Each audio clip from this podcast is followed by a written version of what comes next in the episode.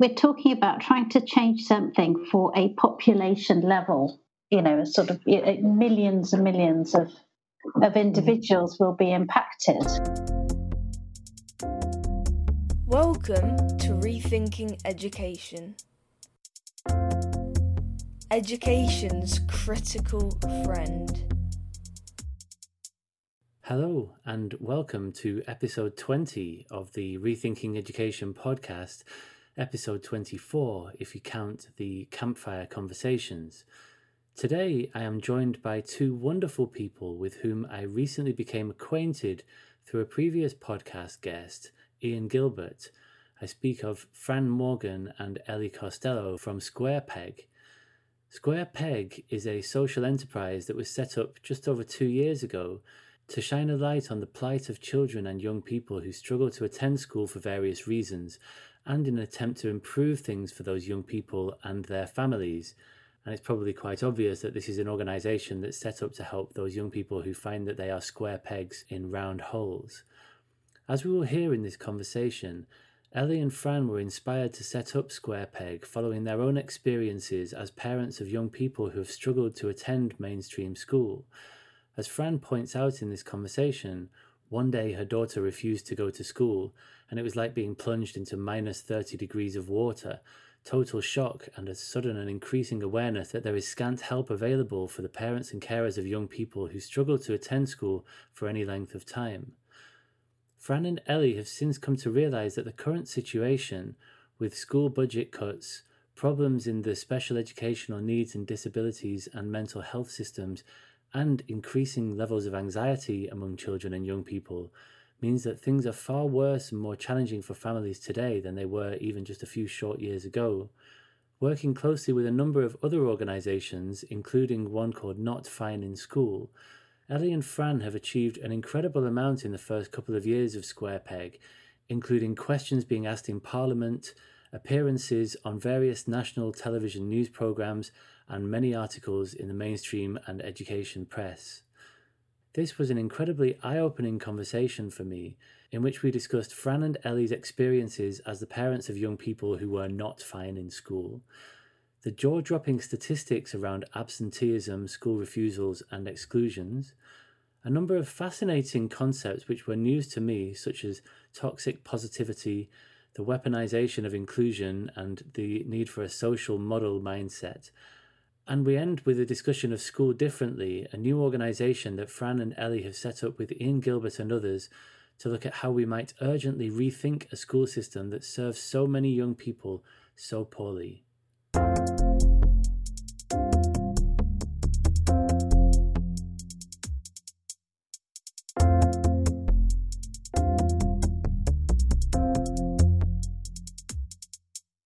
Fran Morgan and Ellie Costello, welcome to the Rethinking Education podcast. Thank Morning. You, James. It's really nice to, to have you with me. So, um, I think it makes sense to start with Square Pegs. This is uh, this organisation that you're both involved in. Um, could you take me back to the beginning of Square Pegs? Later on in this conversation, we'll go back to the beginning and you know, think about your own journey through education and so on, and the experience that you've had with your children. But let's start with the beginning of Square Pegs. Did that start with you, Fran? I believe it started with something that you wrote. Is that correct? Yeah, so I set up Square Peg as a parent with lived experience of a child who struggled to go to school. Um, and it started as a social enterprise. And I started it to effect change for those children because I'd done parent support and I just thought, I, I, can't keep doing this. We need to change things. We absolutely need to change things. So that's how Square Peg started. Quite early on, I discovered uh, a parent support group for the same same issues of persistent absence, uh, non-attendance, um, called Not Fine in School, and that was a very young group at that point. It had about 150 members, um, and I joined them and I think that's how I met Ellie. Um, yeah, so that's kind of the beginning of it all. Okay, and is this where you sort of come into it, Ellie? Is this like is, is it that you you met with Fran and then you sort of just like got along and, and realised that you wanted to work together? Yeah, there was there was a pre-group to Not Fine in School and um, Not Fine in School set up, and um, it was uh, absolutely brilliant really to find a tribe. And I remember Fran and I being quite active on there. Um, and I, I think I remember Fran calling me or messaging me or something in 20, God, I think it was 2018, and said, I'm thinking about doing this. And at that time, I had a book in my head, which I still have in my head, and um, fighting for child number one at that time. And I said, I can't, I can't commit to anything right now, but um, this is what I'm doing. I love the sound of what you're doing, but um, yeah, but if I, I just don't have capacity. And another year went on, and we had another chat, and I think Fran had a a BBC um, uh, piece, and it all started taking off.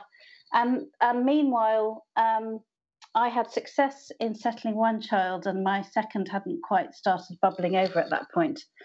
And um, and we spoke at the back end of, so we kept in touch. We spoke at the back end of 2019 agreed to meet for the first time in person um, in early um, 2020, I think it was.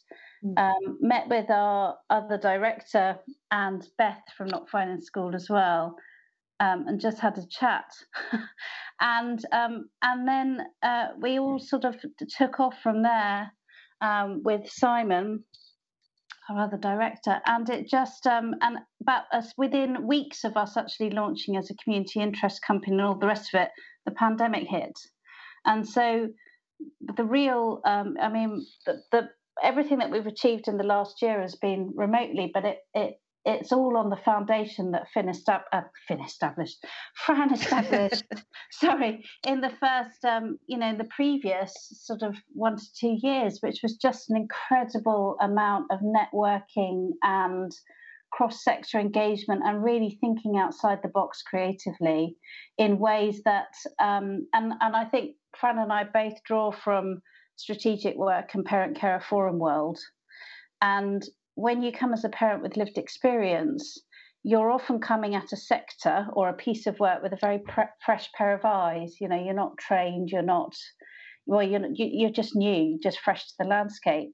And I think what Fran had done in the first instance was totally map out a full range of, of areas of, of engagement and work that previously I don't think I'm going to blow her trumpet, but I, I don't think it had been done on the same level and at the same scale.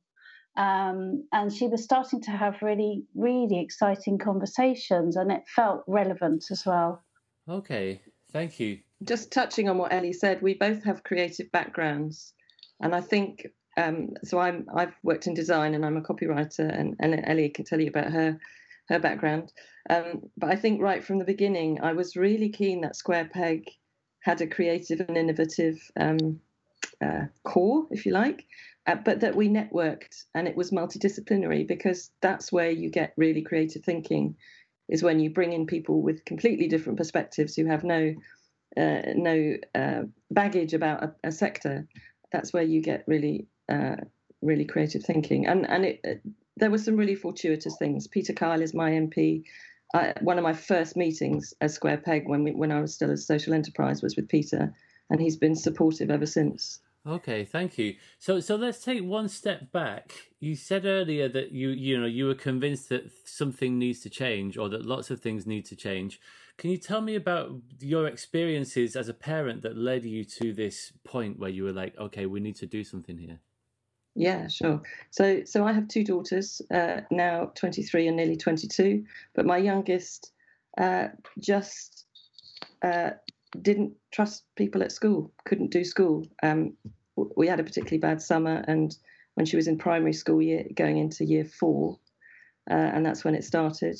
She did a couple of years of primary, okay, eventually five and six, and then the transition to secondary, as happens with many people, we did a term, and that was it.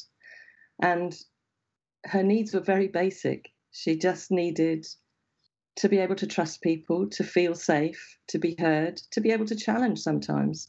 And the system didn't allow that. So quite often what we find and what, what we I found was that the response to her problems just makes it worse. So there's no patience, there's no time, there's no flexibility. You just have to be here. You just you just have to get her in. And and we hear from many parents that you're you're encouraged to force attendance, to push them through it, feel the fear and do it anyway. Um, and and that's probably one of my biggest regrets as a parent that I listened to that against it went completely against my gut instinct. Mm. Um, yeah, and and so she basically did very little. Well, uh, only one term of secondary in school. We swapped schools, two schools one mile apart, could have been on different planets. So the first secondary school effectively off-rolled us, although I didn't recognise it as that at the time. The other school, I happened to know the deputy head. He took her on roll. She never set foot in the school. She never set foot in the school. He took her on roll. He registered our home as an exam centre. He sent invigilators so she could do her GCSEs. And from there, having healed over a period of years, um, she was able to go to a sixth form college where I think the culture of a sixth form college is very different to a sixth form in school It's much more like a stepping stone to university. First name terms, you're here because you want to be here. It's, it's much more respectful. The power balance is much more equal.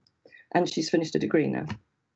So one day lost is a dra- grade dropped is rubbish. yeah, you see that all the time, don't you? I remember my my school used to have like a rolling PowerPoint that they would play at parents' evenings, and it was like you know graphs where it was like a percentage attendance and equating it to GCSE grades. Um, so, so when you were saying about how your daughter um, had problems with trust, was was what was underneath that? Was that like things that happened with her peer group? Was there bullying? Was this about trust of trusted adults? I suspect it was a combination of things, and to to be honest, we don't know, still don't know. She doesn't talk about it even now. Um, I think we had a particularly difficult summer, and I won't go into it, but lots of things happened that, that could effectively have created trauma. But I think there's probably also something in her character, in her psyche. Um, and I'm like that. I'm quite an anxious person. I like to have one on one friendships. I'm not so good in big social situations, and there's probably a bit of me in her. Um, so I, I, honestly don't know. I think for us, one of the biggest challenges was the fact that she couldn't express what the problem was and she couldn't engage. And nobody, none of the professionals around you, if you if you ever get to that point, stay for any length of time. They come and go like like buses, you know. So children like her learn that nobody knows what to do with me. Nobody can help me. Nobody's going to stay more than five minutes anyway. And if you shut down, the response from uh, organized services like CAMHS is often, well, then we have to close the case. If she won't engage, you know, there's nothing we can do. It's a huge mm. problem. Yeah. Okay. And so just before I come on to your story, Ellie, there's just a couple of bits. I think we're going to get into some of the, the, the, statistics around absenteeism and so on, but I just want to be clear about some of the, the categories. So you were saying that that first school effectively off-rolled your daughter. Mm. Can you explain what off-rolled means? So off-rolling is when a school uh, really doesn't want you there, whether that's because you're proving quite difficult, you're requiring a lot of support, or your attendance is low, you're unlikely to attain. All of those things affect a school's ranking in the league tables and what have you. So, so off-rolling can be come in many, many shapes and guises. For us, it was sabotaging every attempt at reintegration, literally. So we would say, could we have a meeting with the English teacher because that's the person that my daughter thinks gets her? No, you can have it with the head. The head first, knowing that it won't work. And we were doing some lessons in a building just on site. Knowing what time we were going to start the lesson, we were literally ambushed. There isn't another word for it. So all of those things were um, designed to make us go away to make us leave because it made life untenable. We, we couldn't stay. I see. Okay. And then in the second school, you were saying that you so you knew the deputy head there, and that that that she never set foot in that school, but she was on roll. And there's there's quite a leap. So, so this was in year seven, yeah. And you were saying that they set you up as an exam centre, but that's obviously you know five years later, yeah. And so was this um, like a, a, fairly stable period in the sense that like she was homeschooling. You knew that she was sort of te- like as far as the system was concerned, you know, she was in school technically. Uh, so, so what? What technically was her legal status in terms of like attending school? Was she a persistent absentee so, at that point? Yes, she would have been. And uh, so, uh, do you know? I think we've all blocked a lot of that time out. uh, and I couldn't tell you now how long that period was. It might have only been a few months to the next school year, it might have been longer. Um, so she was technically on the roll of the first secondary school. I went to see the deputy head of the other school that I knew and, and literally had a bit of a breakdown on his floor. And what I only discovered yesterday, can you believe it, that what he actually did was a managed move. So he explained a process to me where uh, head teachers look at a pile of kids' papers in the middle of a table who's going to have this child. And he said, I can pick up her for you. I will do that. It's supposed to be a six week trial, but I know from him that, that the first school sent everything. All her paperwork came the next day, literally. They just just dispensed with her. Um, and he he agreed at that point that you know for him his school is there for his local community if that is children like my daughter then so be it so she literally never set foot in the school we had in that interim period we had paid for an amazing tutor and we managed to get it was a statement in those days we managed to get a statement which basically outlined her expertise there wasn't really anyone else that would fit that bill so that was funded eventually through a statement and the new deputy head, the deputy head, agreed that was working. Why would he change that? So we just had a fortnightly exchange of work with his school, although she never went. And the tutor managed all of that. And she used a whole array of tactics, changing tack, maybe 11 o'clock one morning. It's not working today, Fran. I'm going to leave her alone and we'll start again tomorrow. We'll start afresh tomorrow. And there was a huge period where there was no education at all. It was just healing, trust, self esteem, separation from me, all that kind of stuff. But he, I have to tell you that that deputy head, when she got her GCSEs, he got a hoodie for her and he asked me if she would be prepared to come in on the very last day of term when everyone else had gone so he could give her the hoodie. And he did that, and I still get goosebumps. He didn't even speak to me, he just spoke to her. It's so lovely to meet you. Mm, wow. Yeah, amazing. Wow. So, yeah. yeah. I'm getting goosebumps, goosebumps along with you there. Um, and so, just lastly, sorry, before we come on to you, Ellie, how, how did this this transform for you from from this personal experience with your daughter into thinking I need to get involved in helping other parents and other young people? Because it becomes part of your psyche, what you go through, and and the guilt and the blame and the shame never really go away. So I have huge guilt about some of the things I was encouraged to do that I, I let her down. I should have stood up. I should have been her advocate in a stronger way earlier on, not put her through things. When you force attendance, you break the trust between parent and child. And that took a long, long time to rebuild. So it shapes who you are as a person. I'm a copywriter by trade, but I cannot, and I'm nearly 60, as you know. Um, but I, I just can't let go. If there are other people going through what I went through, I have to try and make a difference. I have to. It cannot carry on like this. Mm. I don't want anyone else to go through that. And everybody's story is different. There are so many different reasons why this is an issue. So everybody's story is very different. Ellie's you'll hear is very different to mine. But it's just not it's just not acceptable. It's not acceptable. Yeah, yeah.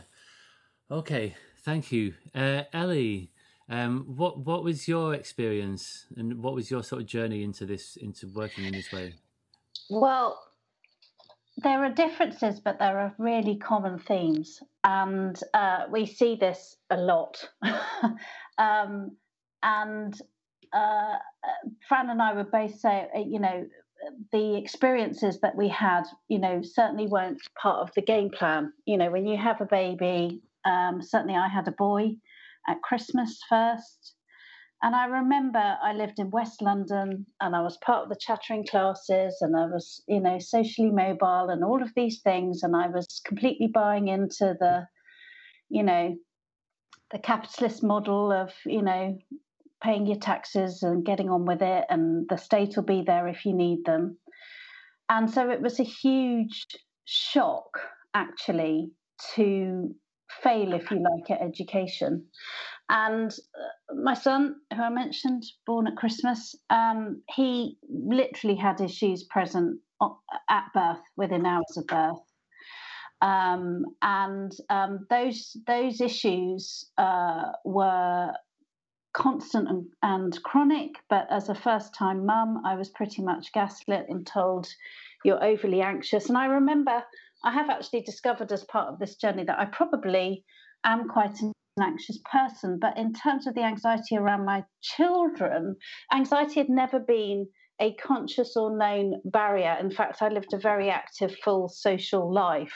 Um, uh, you know, in in in media in in London, um, and so um, to be told you're anxious about your baby when you're new new to it and vulnerable. I, in, in, hindsight, I want to say to him, "Well, of course I'm anxious. He's screaming 18 hours a day. He's sleeping four hours a day, you know, and then literally opening his eyes and screaming something's wrong." And it turned out that um, nine years later, he fell into health crisis, and um, he was always sickly, if you like. I suppose that's the. He was always unwell, chronically unwell. We never really knew what it was. But once we entered education, it started emerging because I think you start seeing how your child lines up against others and you start noticing differences. And things that we noticed, for example, was that he was very quiet and withdrawn and he was very sensitive. A sensitive boy was what was said. And he was very clingy and, and all of these things and and actually what we what we discovered in retrospect once we fell out of education and spent a year trying to identify his health when he was in unimaginable pain i mean as an adult he would be able to you know pick up the phone and call an ambulance. But it it was you know i was trying to get through those routes and i had a history of being an anxious mother so i wasn't heard. But um, what happened was um, he so sort of sensory and coordination issues and all these things started emerging as, as differences but he's fine in school. He's a good boy. He's really good. And in fact he's so good that we we actually forget he's there some of the time. And I, I understand now that what what what he was displaying was survival. It was just get your head down be away from home for six hours get on with it do what you can and um, it was he was he was just coping. And what emerged was a pattern of bullying quite early on. Um, uh, teachers who uh, staff who were initially um, i suppose not even compassionate would give but would give me their time. And then very quickly that sort of wore wore out. Um, and i think it was it was just hugely problematic to sort of not be seen or believed for both of us. Um, and then and then you sort of get into the cycle of being asked to evidence it. And of course, the medical profession couldn't evidence it. He fell into deep crisis. We were in and out of hospital. Attendance was was declining. And there was one particular weekend where we ended up in hospital. I went to three separate A and E's because I was that desperate, and he was shaking. He was in such bad pain. And um, that weekend led to the school nurse calling because obviously it was a safeguarding concern. One mother had taken her child to three A and E's. What's that about? And it was that school nurse that took us under her wing, and she called a multidisciplinary meeting with the school, an early help meeting. Um, and I, she called me, and I, I, just burst into tears. And I said, oh, "Thank God, thank God, somebody is willing to pick us up and hold us." Um, and so our needs, if you like, primarily were from the health perspective, but healthcare uh, dramatically failed us. I've done another podcast on fabricated or induced illness, which had a huge impact. Um, but also, um, education just didn't see it because he was good, he was bright, he was in the top top stream, so there was there was just no reason, and he was polite as well. He didn't want to make a fuss. He wanted to be good, and he didn't want to be different. No child really wants to stand out. It's interesting. I was reflecting on individualism and and the importance of that, but actually we tend to sit with the fact that children want you know enjoy conforming and that's true but i would love to see a world where actually we're embracing difference in a really positive way. And we're not actually just getting children to try to fit with the pack in order to survive and not be visible or noticed or or picked on or asked to do something they're not comfortable with.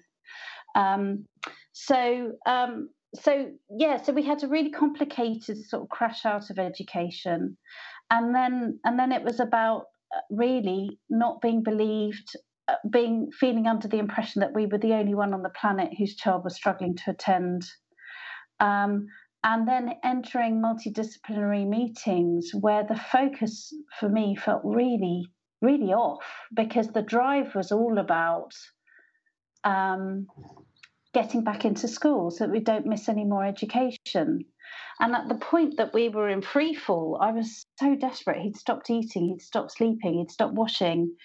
We we were really, really tumbling.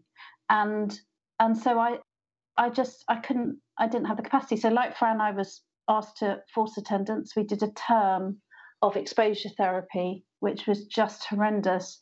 And like so many of our parents, um, it goes against your gut instinct to literally manhandle or you know, coerce your child on a daily basis or to try and be a more firm parent and give them short shrift and talk to them sternly and hope that they'll suck it up.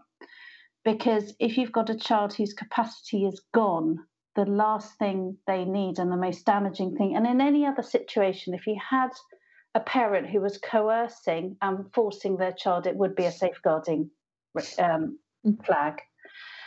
And so I think we really need to get brave about this, about coercion within services and within within the sector of education, because it is it is the go-to. It is the I, I've listened to you and I'm sympathetic, but I haven't got time. So actually, now we just have to. You're just going to have to get on with it. I'm afraid because I can't. I've listened, but and I'm sympathetic, but there's nothing else I can do. Um, so it was hugely, hugely problematic. And subsequently, my son was diagnosed with an underlying genetic condition, a connective tissue disorder, which impacts multiple systems in his body. He's under, he's got several long-term health conditions that sort of are as a result of this genetic condition. And um, yeah, we we we hit. we spent four years trying to fight for an EHCP and evidencing to the hilt um, and ultimately, he his transition was botched. Uh, he was off-rolled from the mainstream uh, in our area. Um, we spent the summer trying to, trying to get him to the local special school for you know severe and profound learning disabilities and physical and life limiting conditions. And he just found that horrendous. He tried, God bless him, he gritted his teeth and he tried, but it was just so, uh, yeah, it wasn't the right setting at all. Um, and we ended up in an independent, tiny, therapeutic nurture school. So, so that was it. But, um, but yeah, it was it was a bumpy ride. And then, and then my second daughter is has had a similar journey um, with similar needs and um, has ended up in the same in the same setting now, but um, she tried a, a nurture hub at secondary, which was phenomenal. But by that time, it was too little, too late. But also, her needs, she finds a mainstream setting um, inaccessible due to sensory needs and school based trauma and anxiety. So, um, yeah. Right. And so, and so is your sort of story like is, is one of the common elements with Fran is that you just sort of you felt like you felt sort of galvanized by your experience that this became a part of you and you were like okay I'm in this world now. And I, I suppose that you'd met other parents on discussion boards and so on and you sort of realized that there is strength in numbers and sharing stories. And is that sort of how you came to want to work in this area as well? Yeah I mean as I said I was sort of buying into the um aspiring chattering classes thing initially. and um, and actually, what this journey, where it's taken me, is to a place of much more, much greater authenticity. It's really interesting, and um, I think that um, I always, when I was little, if I look back, I always had quite a quite a strong sense of social justice. You know, I would always want to sort of stand up for people who I felt were on the little ones. I was always the protector of the little ones, and you know, if I saw any, a, a child, a, a peer, a younger peer crying in the playground, I would always want to go around and sort it out.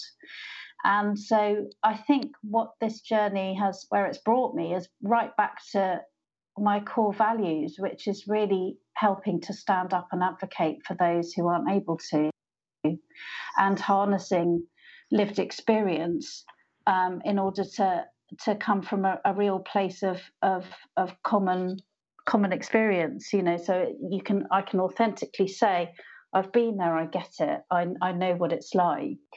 You're not alone, and um, and then to speak to you know those in policy and practice and legislation and research and all of these areas that we are working in to help help share the story but like Fran, it, it really is about a, a, core belief that I don't, I, I can't bear the thought that anybody else is going through what we went through, and I really want to use our experience to to ensure that it it stops, it doesn't happen anymore. Yes, yeah, thank you. And so, so it was interesting that you were saying that that phrase was used in relation to your son that he is fine in school, in that you know he's yeah. polite. He's you know he's almost what did they say that he's almost invisible. We barely yeah. notice he's there, as though that's you know a good thing. I suppose it's good in that you know we don't notice that there are any problems. Um, but so so this group not fine in school, it doesn't only apply to kids who are very visibly not fine in school. This this could be like there's a number of ways that you can look at that phrase, isn't there? So so what is this group? And and it's it's got quite a large number of people in it, doesn't it? Is this a Facebook group? Hmm. Well, it's a it's a social enterprise, but the heart of it is a closed Facebook group for parents. Uh, there's also a closed group for professionals. There's a public page, but it's the closed group for parents, which is kind of the heart. And I think, as I said earlier, when Ellie and I, or certainly when I found the group, it was about 150 people, 16,000 now. It's 16,000 and growing at sort of 800 or more a month. Right. And these are like in the majority, or maybe even exclusively, parents of young people who are not fine in school. Yes. And it's called that because so often you're told they're fine. They're fine when they're here. Must be a problem at home. Yeah. Um, and I think Ellie, in terms of our commonalities, I think those children, as Ellie described, and, and, and same with my daughter, the children that mask and are academically bright and polite and helpful, that's the hardest thing because they do go unnoticed. And when you do try and say, but you know, when she's at home, we have complete meltdowns. Well, then it must be a problem at home, mustn't it? Because she's fine at school. Mm. So, so it's a very apt name that for that group. Isn't that interesting? And it's making me reflect, and maybe any teachers who are listening as well might recognize this that you quite often hear at parents' evenings, you quite often hear when you say, Oh, you know, your son or your daughter, they're doing really well, they're really pro social, they're polite, they're they're punctual, they're working really hard, they've made this progress, and the parents sometimes go, wow that's like i'm sort of genuinely surprised because they're not like that at home you know? And as a teacher you'd be like oh that's interesting but i never really sort of questioned it beyond that just to sort of think oh isn't that isn't that odd? I wonder why that is but if this is an example of this sort of masking stuff is that what you think is going on there? I have to tell you because that's such a good example i literally went to a parents evening with concerns and the teacher said i'm so sorry i thought you were my daughter's mum. You're clearly not Okay, no, I am. I am. But the disparity between her behaviour at home and at school was so vast that she literally thought she was talking to the wrong parent. Wow. so you're absolutely right. That's incredible. And, and, and I, th- I, think in terms of um, if you ask any psychologist worth their salt, the children who are so what you're what you're what we're talking about is not just um, so it's not a level of quietness now and again. It is a persistent and pervasive invisibility such that the child is part of the wallpaper. And um, several friends who are child psychologists and, and indeed the ones that we work with now would say it's the quiet ones you really have to look out for. And you're trained to absolutely go in and, uh, and, and spot and same in in in um, in disaster zones exactly the same thing. You know if you're an emergency um, uh, care provider the ones who are sitting there and wailing and making their needs met known okay you know they're there you can see they need help but actually who's the one who's sitting comatose in the corner in shock? That's the one that you must get to first actually. And i think we really need to just get alive to it. You know, we if we talk about, for example, the tragedy of suicide in adults, and we talk about, gosh, you'd never have known. This is this is a photo of such and such a celebrity hours before they committed suicide, and all the smiling. You'd never have known. And I just think we constantly have to get curious with each other and understand that often people are just coping and children are an absolute they are wired to depend on the adults in the room to look after them. And they learn very quickly how to adapt so that they are seen. Now there are those children who work out that um, by being naughty it's attention. Now that's an inelegant mechanism to try to get their needs met. Um, and yet you know and all they find out is that they get punished. And the worst, worst, worst thing you can do with those children is put them in isolation because it just compounds so much trauma, in fact. Um, but the, the quiet ones, the compliant children, the children who, uh, you know, are, are just sitting there day in, day out, hardly engaging, not putting their hand up. That, that, that doesn't mean they're good and it doesn't mean they're shy although you know uh, invariably shyness is is a sort of um, uh, cover, if you like, or or a trait. You know, many of us are introverts, but um, but it's it's it's it's more than that, and I think it's just about getting alert to it and just noticing, noticing. If you've got a child that won't say "boo" to a goose, it's not just having one conversation. Um, I, I link it to. Um, I'm very passionate about PSHE and talking to children, young people about you know body autonomy and consent and um, you know sex education and all the rest of it from an age appropriate you know place. Yeah. And I I grew up from the point that I had I had one talk about the birds and the bees and that was it. And actually, I, I knew that that wasn't right. And I, I it, it, funnily enough, I see discussions around you know um, keeping yourself safe online um, keeping privates private, all of these discussions that we're encouraged to have, our mental health falls into the same camp and our well being falls into the same camp. So if we're in a habit of noticing and talking to each other and our children about their internal worlds and their internal experiences, we are more likely to get to know them, but also they are going to experience the fact that they are seen and someone cares and that their their internal world is important. Um, and that leads on to a whole other areas. But uh, you know, it's the quiet ones are the ones we really need to be concerned about. And on not fine in school, most of the children, school refusal is a collapse state. It's flop drop. It's it's I can't cope anymore. I've been fawning. I've been complying, my resilience is done, my capacity is out, and I, I actually cannot bear to leave the house anymore. And it's not it's not can't, it's it's not won't, it's can't. I am unable, I've run out of steam. In in adult terms, it would be a complete collapse, complete emotional breakdown. Um, uh, but we've we've then got, you know, um, the visibility, quite rightly, of excluded children, those children who are in the fight response. And then we have truancy, which is the flight response. You know, if we just start thinking about it in really basic behavioral terms, yeah. we're able to start understanding what's going on rather than labeling.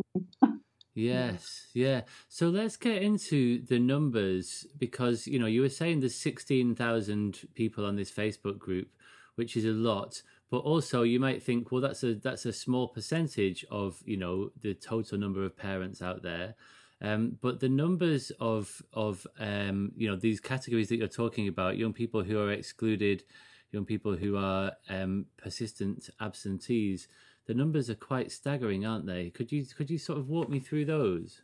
Yeah, sure. So, in the last set of official data, which is must be the 2018-19 academic year, I think, uh, 772,000 persistent absentees.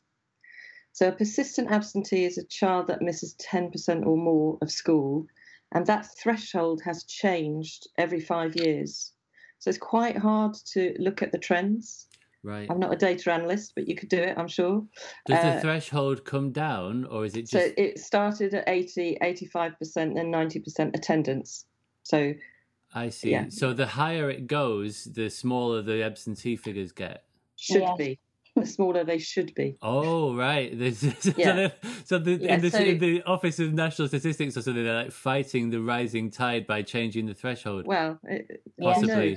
Who knows? Who knows? I'm, I'm not yeah. speaking for the Office of National Statistics. They're not here. They're not here to defend their, their practices. So, so okay. So, seven hundred and seventy-two thousand children yeah. are um, absent for more than ten percent of the time. Of the, so, of you, so that's like a day off every two weeks, isn't it? Or so, yes. or over a school year, if they're, it's like four, it's about four weeks off a, a year, isn't it? Which is a, a if it's like if there's like oh no maybe five. Is there thirty? What is that? How many weeks are there in the school year? Thirty. Thirty-one. Okay. Right, thirty. Mm. Um. So yeah. Um. One tenth of that. 15 days, something like that.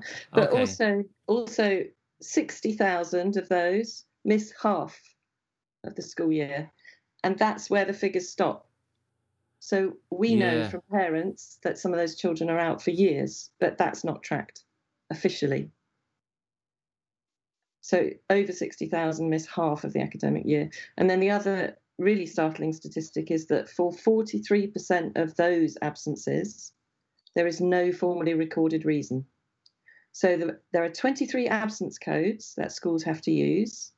But in terms of this scenario, the codes that get used are O, which is other unauthorized absence.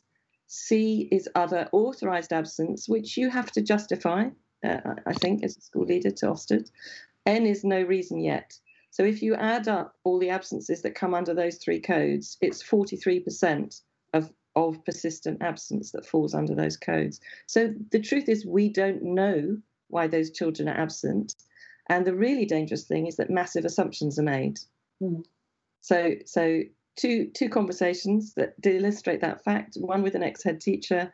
Oh, 90% of those kids are truanting. They're just disengaged, which is a whole other topic, isn't it? Because it's the job of the system to engage them. Yeah. Um, but a, a, similar conversation with a CAM psychiatrist who sees a lot of these children on a daily basis, at least 80% of those children, I reckon, have an anxiety related issue which impacts on their attendance.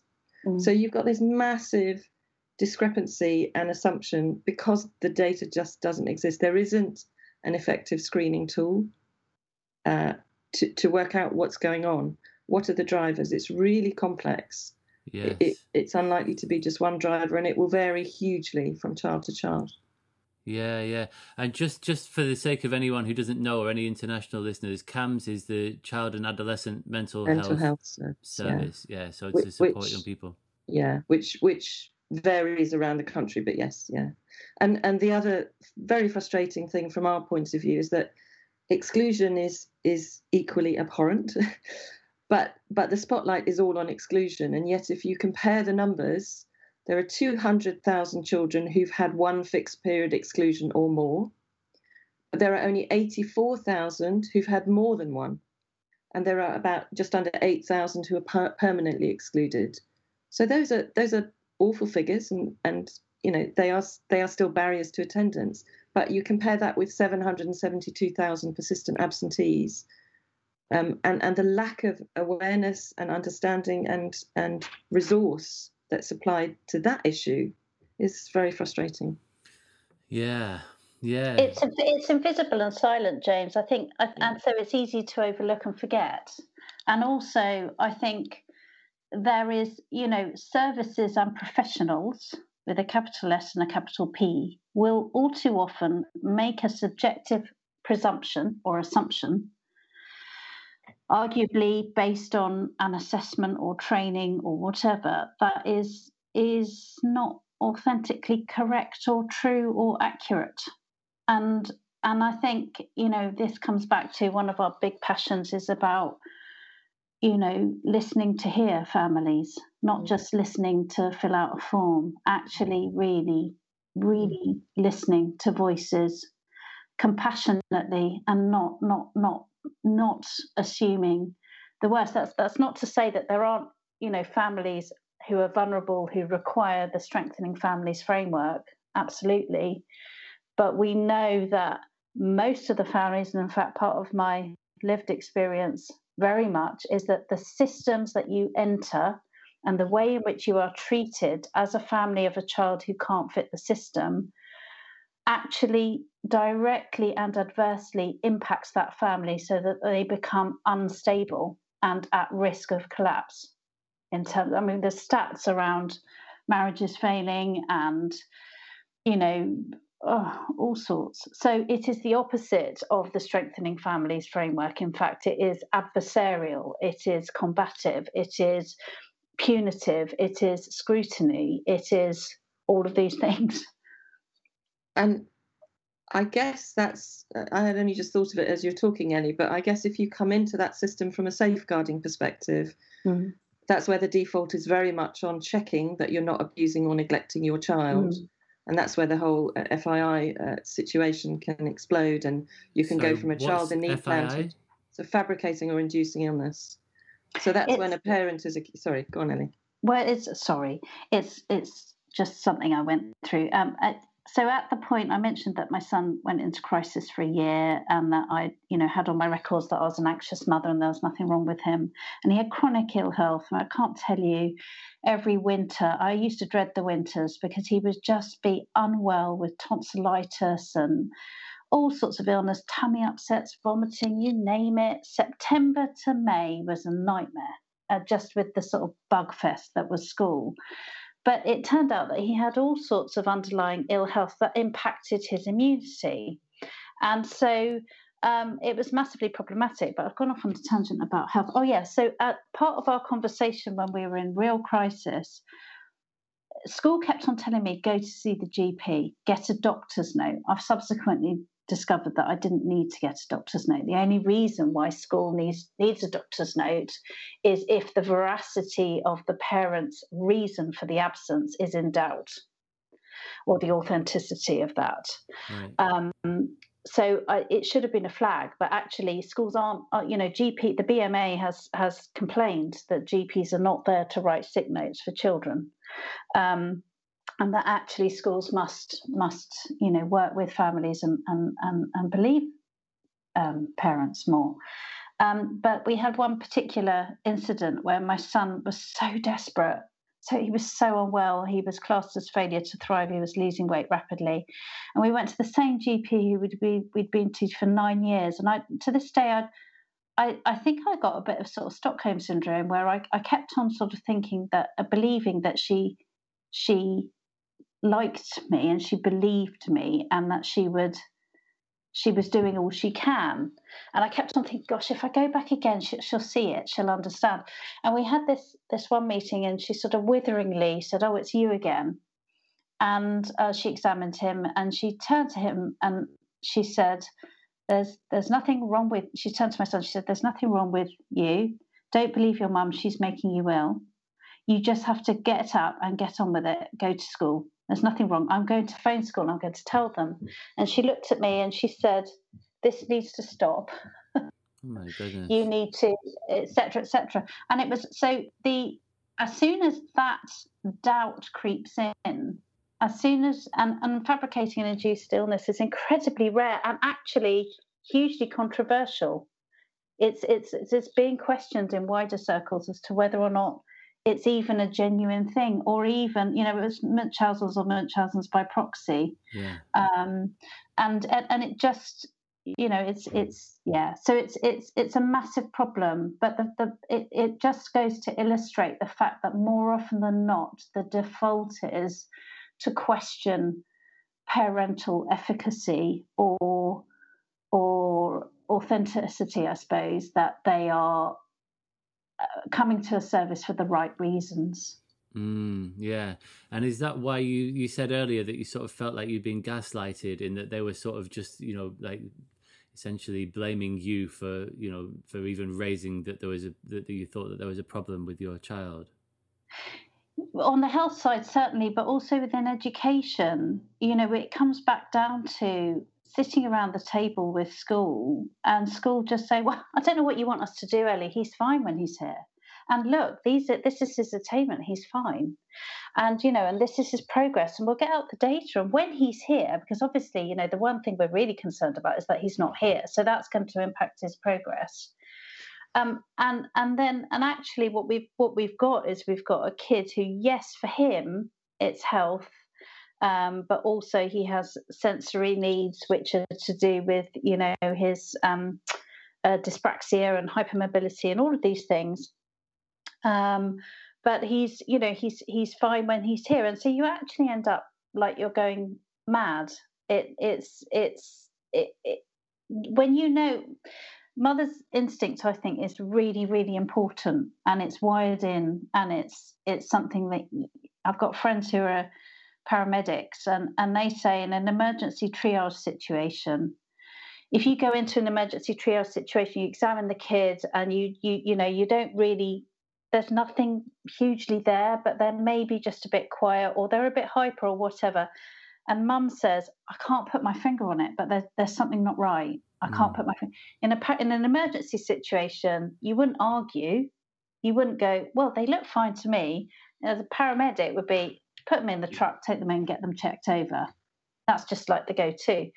Within education, or or sometimes within general practice, um, you're not seen from that position of core belief that a mum or dad is an expert in their child but b they're coming to you not because they want attention but because they're coming from a place of genuine concern and that they have to um, advocate so um, for their child um, so it's it's massively um, problematic when the services start thinking that mum is looking for attention. I mean, it's just, it beggars, really does beggar belief. I, I did a um, sort of public speech to local area a couple of years ago. And I remember feeling this so clearly. And I said, you know, that there was this narrative. I think, I think that one of the ministers had accused special needs parents as having pointy elbows and wanting special attention. And I, I and, and this was to a I think a professionals conference, and I remember feeling such outrage because I can tell you that no family wants to not fit the system in the same way that children want to be part of the pack. Yeah. No family wants to be outside. In fact, all you want to do is get up each day, go to school, pay your taxes, you know, be part of the system, book your summer holiday, that kind of thing, you know, have friends around for a barbecue, the simple stuff, go for a nice walk. Um, and actually, when you're in need, the last thing you want and the most devastating thing to happen is that the level of need or the truth of the need is put into question. And so I, I remember in terms of gaslighting, that's where the madness sets in. That's where you kind of think, God, am I am I actually am I do I have a deep seated need for attention in these public in these multidisciplinary meetings? do I do I want our life documented and filed away? Um, am I just doing it for attention? And and it's kind of like, well, I can only tell you what my kid tells you at home. I can only share, but also my instincts are telling me there's more going on for, for both my kids actually. Um, and then years later, you're proved right because ultimately, if you're able to fight and if you've got the resources, boom, you get several diagnoses, you find your professional champions, they come to meetings, and suddenly the dynamics change. Suddenly you are believed. But it takes so much capacity to fight that, and you have to really hold on to yourself um, through yeah. it all. Yeah, yeah, thank you. Um, and so, just to check in, so you said that uh, you, you talked about your children, Fran. How old are your children now, Ellie? Uh, 15 and a half and um, almost 13. Okay. It, and how yeah. are they doing currently? Uh, so my son actually did really well in lockdown. ironically, well, not ironically, it's what we always knew. You know, it's it's just it's hilarious that everyone in meetings, it's like Finn's done really well. and it's like, well, yes, he has been asking for remote learning. He knew that's what he needed in order to just, and like Fran, we had, you know, huge periods of having to heal where he was in such a dis- state of disassociated withdrawal that it took months and years for him to connect to a medical professional. He stopped speaking to his GP for seven years and spoke to him recently. Um, same with same with um, teachers, um, exactly the same.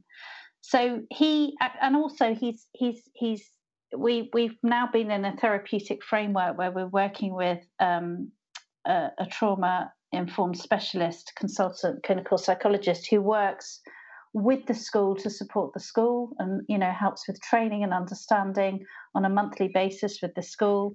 She works with us systemically and she works with the children and the children's one-to-one. So it's um, following a, a, a, an organization called beacon house um, who deliver this framework so he's had four years of, of that because he fell out at the beginning of year four um, we had a botched transition and no planning and no plan um, for year six. He then went into complete angry withdrawal in year seven.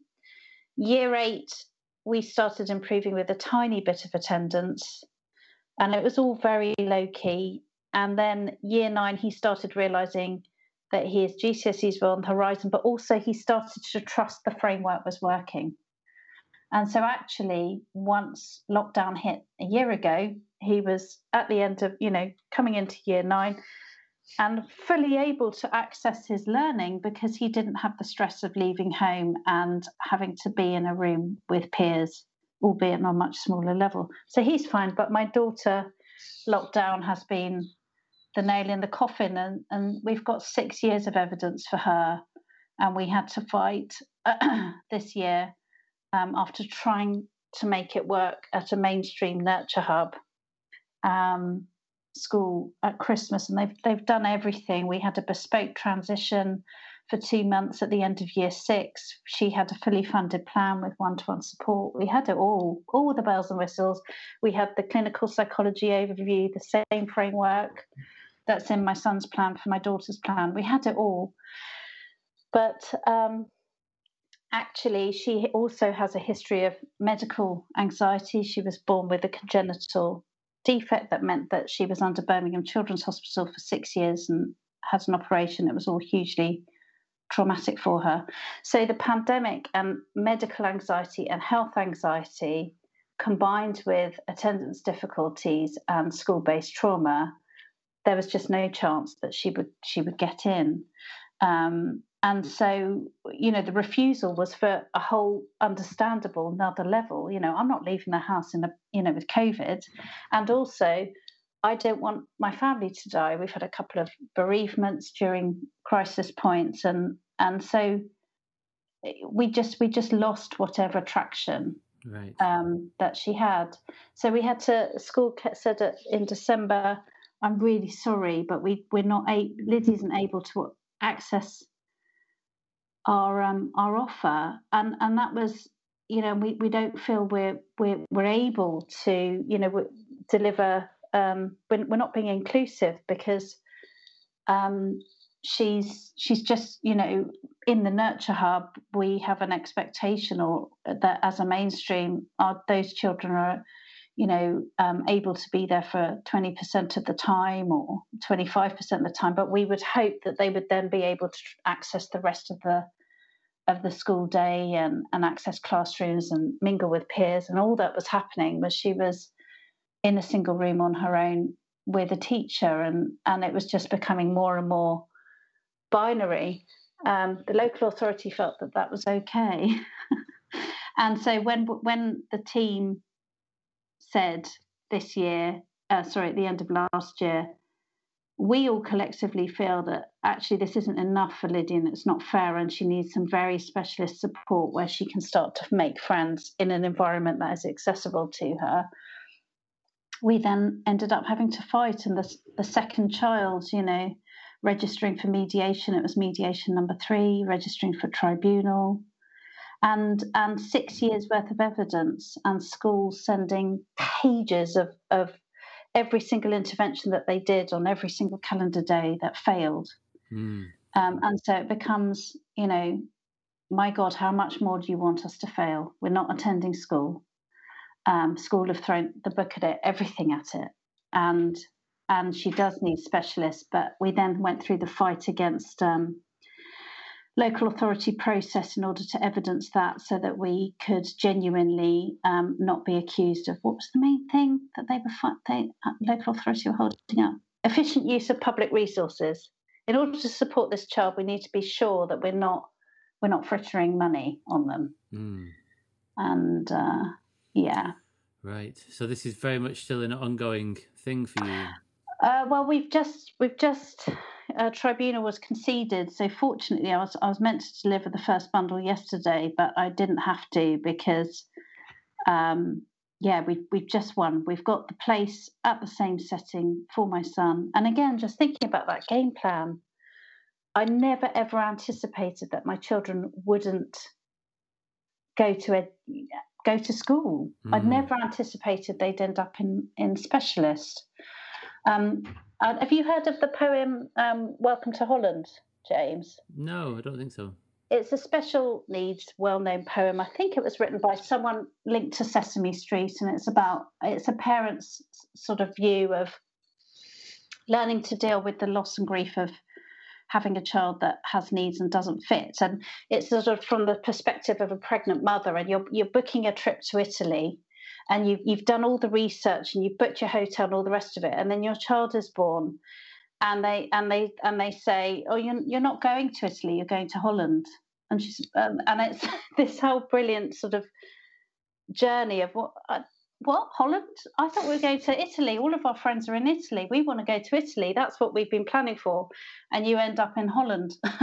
um, and I think you know it's there is a huge amount of grief that parents have to go through as well as fighting and advocating. And again that adds adds stress. So and it's not really it's not really that journey isn't is talked about but it's not really permitted. Yeah. there's no space for it.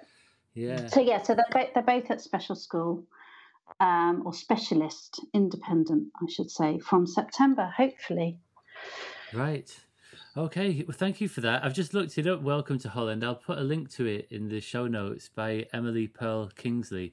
So, yeah. so before we come on to sort of to thinking about your own experience of education, I want to think about about square pegs, and in particular, like later on in this conversation, we'll talk about challenges and positives, uh, you know, about schooling generally. But what is it about that? So that phrase "not fine in school." What is it why is it not why is it not like not fine in childhood say? Like what is it about school that you think either sort of causes or exacerbates these sort of uh, problems that we're describing with all of these young people who are voting with their feet essentially uh, to some extent or other? I think that i mean our experience started 12 years ago now and in that time things have got progressively worse and they've got progressively worse in direct correlation with a more inflexible system, a more academic system, uh, more administration for teachers, less less teacher time, less informal time, noticing when kids come in from break that something's not quite right. There's no time for any of that anymore. It feels. I'm not a teacher, so uh, that's how it feels. Um, a lot of pressure with exams and stuff, and children will tell you that. There's a Ditch the Label uh, annual survey that they run, and I think the top two uh, factors in negative mental health are school related. Uh, one is exams, and one is just the general pressures of school. Um, so I think the system is creating a lot of the problems. And I think the response to uh, a difficulty attending makes the problem worse. And it, and it's not necessarily individual teachers. We often talk to school staff about the agency that they have themselves. Even if they're in a school where they don't necessarily agree with the policies, they have a certain amount of agencies to work with child and family themselves. But I think quite often the response is quite hostile and it's quite punitive and it simply makes the situation worse. Yeah. So so I said in our case there were I think there could have been some really simple adjustments and recognition at an early stage which would have changed our path. But the system often doesn't allow it and we know that there is a lot of uh, responsibility and accountability put on on individual head teachers, for example, to to hit the attendance figures right. or to follow safeguarding protocol, and they might themselves feel that it's not the right thing to do. This child needs a referral. Parents are doing everything they can, but but the system forces them sometimes to make a decision which is not, I would argue, is not in the child's best interest. Mm, that's interesting. And the, the thing about checking in with, with young people as they come in, this is something that I now talk about a lot with my work around self regulated learning and self regulation of emotions and behaviors as a part of that, and how important it is to to recognize that you know everybody talks about a zone you know you can be in the zone or outside the zone. Everyone seems to accept that, that there is a zone although the, the, you know the location of it is a little blurry um, and sometimes people get dysregulated and they're overwhelmed. And, you know, like Ellie was talking about earlier, there are fight and flight responses, and there's a sort of freeze and faint response where you just sort of want to, you know, make yourself really small, keep your eyes down, you know, maybe hide behind your hair, you know, and just sort of you know, hope that the ground will swallow you up, sort of thing. And we see lots of that sort of response, maybe among those young people who appear as, as fine. Um, but that's definitely not something that features in teacher training to my mm. knowledge they, they, and you know so when i was teaching it was there was always like the, the three part lesson was a thing. So it was like starter main and plenary. So there was there was supposed to be a starter task. And now the language around that has changed to it's, it's now called the do now. So it's like do now! Like the second the second they come in through the door what do i need to do? It! When do i need to do it? Now! Um, and it's like on the button so so it's like yeah that you just need to hit the ground running. And whatever's just happened in the corridor if somebody's just pushed you or said something to you or you've just had a fallout with your friend or you soaking wet through because you missed the bus and had to walk in whatever it is like that, that you need to you need to take action. If you're dysregulated if your nervous system is jangled for whatever reason and you're not in that zone where you can where you can access learning um, then you sort of need to take action. And there are things that we can do, very simple things, like those sort of like manual override levers that we talk about, like the mind, body, and the breath. The mind, it might be, you know, a bit of positive self talk or just, you know, have a little moment to yourself, just like have a little meditation, just like observe your breath for a while, breathing exercise, some sort of physical exercise. And what all of those activities do is that they sort of put you into the in the moment. They bring you back into the moment. And generally, you're okay when in in the moment you know you're not about to be eaten by a tiger. And so when you when you sort of bring yourself back into the present moment you sort of can go oh okay i'm safe here. Breathing exercises can be hugely hugely useful as well. But i think that sometimes people shy away from this. I remember there being a phrase that i heard more than once as a teacher which was um, I'm not a therapist, you know, I'm not a psycho, I'm not a psychiatrist, I'm a geography teacher or a math teacher, and it's like that's what I know, and that's where I feel comfortable, and I don't feel comfortable, you know, helping kids regulate their emotions because that's not, you know, on my job description, and so there's a there's a general unease around, you know, working with young people in that way. Um, but I can definitely see how the sort of the do now culture combined with a number of other th- elements, like you were saying, the pressure on schools to improve attendance figures. Um, you know, increasingly we're seeing these sort of zero tolerance behaviour policies. Can I can I talk? Oh, sorry. Tell I was only just going to add the, the, the other three things that I think have made a massive difference are I feel like uh, we've lost a lot of the TAs and LSAs who might have been the ones that would notice a particular child has, you know, something has happened in break or whatever, is one thing. And the other two things are the massive delays to uh, assessment. So if if somebody feels that a child needs to be referred, you know, you might have an 18 month wait for a CAMHS appointment. Or, you know, it might take, as Ellie said, four years to get your EHCP. And those things have all got worse over that time period. So all of those things cumulatively have have I think exacerbated the problem. Yeah. Sorry, Ellie. Well. I was, I was I'm really intrigued about the term self-regulated learner because in child development terms there is no such thing as a self-regulated child because they are neurodevelopmentally unable to self-regulate in terms of attachment. In fact between the ages of 0 to 25 while the brain is developing, there is children are wired to find a, a, a, an emotional anchor with which to co-regulate, and usually, and in a healthy way, that's a trusted adult. Arguably, children can turn to all sorts of other adaptive methods in order to regulate. So I'm, I'm really fascinated with this this term self-regulated learners because I think it sets up an expectation that children should be able to, with the right tools, regulate.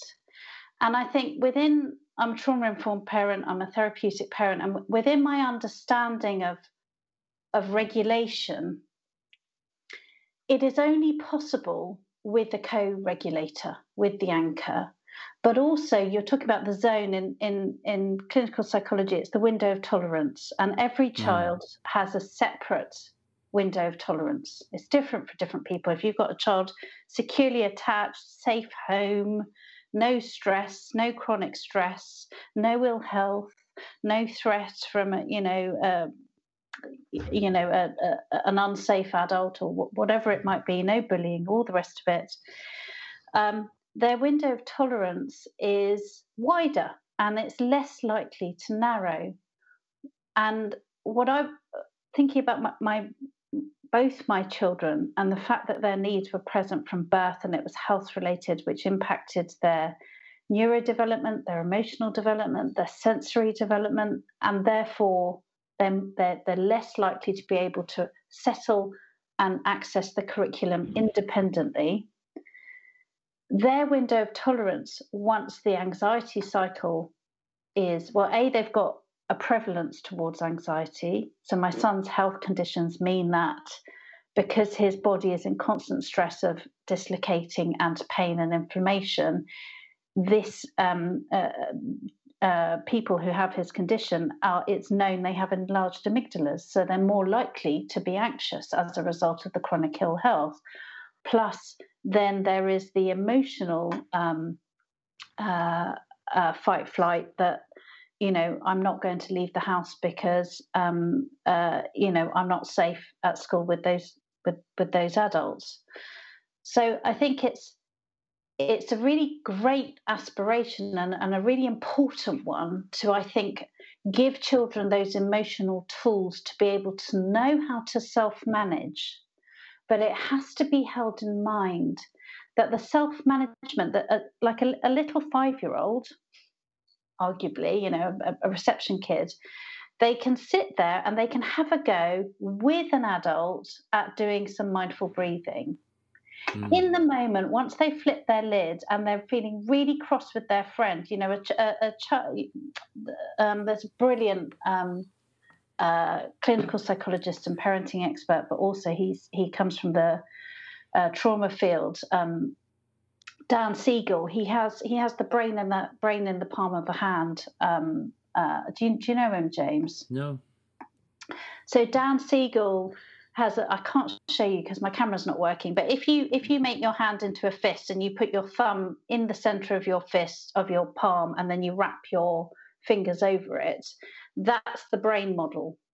And so, yeah, I can see Fran's doing it. And what he talks about is the fingers over the top is your is your um, frontal cortex. It's your thinking brain. It's your regulated processing brain. It's your logic and reason. It's your uh, you know calm, regulated state. What happens is, in, in from whatever reason of the trigger, you can flip your lids and and that reason that that description is so true because if you lift your fingers up what happens is you have flipped your lid and the thumb part is then in control, which is the um, amygdala part, and then the the sort of uh, bottom of your thumb that's attra- uh, attached to is is your is your brain stem and all the rest of it. So as soon as you flipped your lid and you're in emotional dysregulation, you're out of your window of tolerance. Your amygdala, your fight flight comes into play. Your body is in action, but also we all know when we lose our temper, we say things we don't mean, and often a load of stuff will come out that's not particularly attached to it. And, and little children, I mean, what goes offline in children is language, reason, um, you know, the ability to not cry and, you know, tip a chair up or stamp your feet or whatever it is. And so, where you have children who come from a place of adversity or toxic stress, and that in my children's case, that wasn't abuse or, abuse or neglect, that was chronic ill health from birth which meant that they did not receive attuned reciprocal care because they were in pain or they were in stress. And so, despite my best efforts to, to love them and come alongside them, they missed out on some neurodevelopmental foundations, which meant that their window of tolerance was narrower. And what school did was it it it added a stressor away from their secure adult and then with the lived experience of not having the adults around them understand them and be able to support them, they were therefore more likely to flip their lids and and be in a place of dysregulation. So you're absolutely right that the tools that we can use in order to self-regulate are connecting your mind and body through conscious mindful breathing, movement, connecting to nature, all of these things. But it needs to be held in mind that even with the best will in the world, a child up to the age of 25, arguably, and into adulthood, particularly if you have a background of chronic stress and adversity, it's still a work in progress yeah, to, yeah. to, to, to use to, to know what your window of tolerance is and then to be able to know how to manage it. Yes, yeah, thank you. That's all really interesting, and it's it's you know, I mean, I work in self-regulated learning a lot and have done for a long time, and it's interesting to hear somebody sort of problematizing it a little bit as an idea because it's often sort of just taken as a as a as an unquestioned like a good thing to do, and that there are sort of potential issues with it. Um, and and I absolutely agree that co-regulation is really where it begins. You know that that's the way where you sort of start with this process.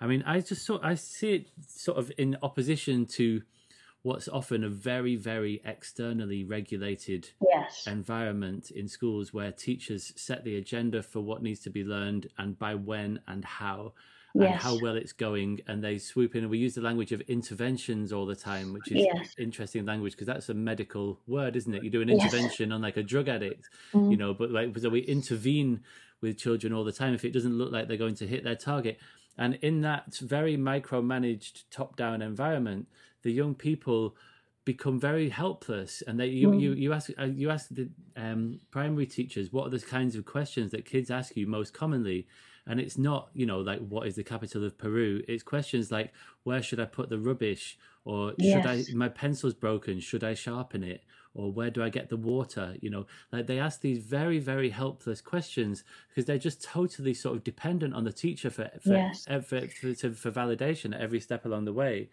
And so um you know when if you look at what a self-regulated learner looks like often it's framed within within the context of learning. And it's about you know um you know setting goals and monitoring and evaluating your essay say that you've written um but but the work that kate and i do recognizes that it's a really multi-layered thing you know that there's like metacognition is a part of it like thinking about thinking and cognition itself you know what are your thoughts and beliefs and values and so on. But then beneath that there's like there's behaviors and beneath that fundamentally there's an emotional relationship to to learning or to a particular subject or a particular teacher say um, and these things change over time it's a dynamic sort of ongoing process um, but the, lots of the work that we do around this idea of the zone this this zone of tolerance that you're talking about you know, we're thinking first of all, what can we do to help young people remain in the zone, Mm. um, so that they don't lose it? What can we do to help them to get back in the zone? When you say like they've flipped their lid, and I love this this fist model, by the way. I'm totally going to use that. Um, and also, what can we do to help them expand their zone of tolerance so that they can learn how to be comfortable with being uncomfortable? Um, yeah. So in terms of clinical psychology or child psychology, how do you how do you increase the window of tolerance? And the main driver for that is through safe relationships. It's through connection. It's through care. It's it's not and, and this is where I think what's interesting is that in education I see a lot of those child development, neurodevelopmental, psychological terms being used in education from a slightly different lens. And uh, thank you for giving the context of, around self regulated learners, because it, it helps me to understand why you're using that phrase or why that phrase is within the sector in particular. But if you were to speak to a clinical psychologist, they would talk about it from a very different point of view. mm, And and and so, um, in fact, uh, child development. I'll, I'll send you some links, James. child development um, and and window of tolerance and all of the neuroscience around that talks about. There's there's Bruce Perry's. Um, uh, Dr. Bruce Perry's um, neurosequential model, which is how do you help a child um, heal and thrive and grow? And it's talking about um, working from the brain stem up. So actually, rather than it in in your model, you're talking about sort of cognition and da da da da, and then at the bottom is in, emotion. Within uh, neurodevelopment, it's actually getting the layers right from the bottom up. So it's brain stem to midbrain um, up into frontal cortex, and you cannot uh, you cannot access learning until you've got the brain stem and the emotional brain sorted. And that sort of ties into Maslow's triangle as well. You know, you can't you can't actually go up the triangle unless your needs are met. And what are those needs? Well, he talks about being safe. You know, have you got shelter? Have you got heat? Have you got food? Have you got water? Have you got care? yeah. And the care the care bits. But in order to, um, as a child, you can't create your own shelter. You can't provide your own heat. You know, you're actually linked to the adults in order to provide that for you. Um, so it's it's about starting with the emotions first in order to then get to the sort of um, imagination and cognitive platform in order to engage with learning. So it's it's the same thing, but it's the other way around. And I think that ties absolutely into bums on seats in schools does not mean that a child is learning. So Mm. the system is designed, you know, as long as you're here, that's what's really important. And that, that's the wrong focus, isn't it? Mm. It shouldn't be just as long as you're here. It's, it should be just as long as you're in a place where you can access learning because you feel safe, you have trusted people around you. Yes, yeah, and I think I think lots of what we're doing. I was reading. I know that you know uh, Naomi Fisher. I was been reading her book recently, which is amazing. Uh, by the way, for any listeners, it's called "Changing Our Minds." Naomi's going to come on the podcast soon, um, and she's talking about how lots of what happens in schools is not done because it's you know it reflects what we know about child development or about good practice. It's main, mainly done for reasons of efficiency because you know there's a lot of kids as you may have noticed and there's not as you know there's not as many teachers and there's a huge shortage of teachers and head teachers and there's a massive retention crisis. There's a lot of ex teachers in the world and in this country. Um, and so part of it's sort of a numbers game. And so sort of you know getting them all like yeah bums on seats fingers on lips do now all that sort of stuff. It's like it's an efficient model um, and you can see why because you know that's the reality. There are that many kids and it's sort of it, it's sort of just about they're able to keep a lid on things just about. You can sort of see why things are the way that they are. And it's also really hard to see how things can change because change is no picnic as i'm often uh, talking about. But can you imagine if teachers were doing the job that they thought they were training to do, and children were happy to be in school and to learn because they were engaged and they were doing stuff that felt relevant, that tapped into their talents and passions? that would be the ultimate efficiency, wouldn't it? Well, yeah, this is it, and and I mean we'll we'll come on to this later in the conversation. I, I sometimes feel like we're not actually that far away from having something really wonderful. Like it's like some people are like deschoolers; they think that like school is just you know a net like bad idea and that we shouldn't do it.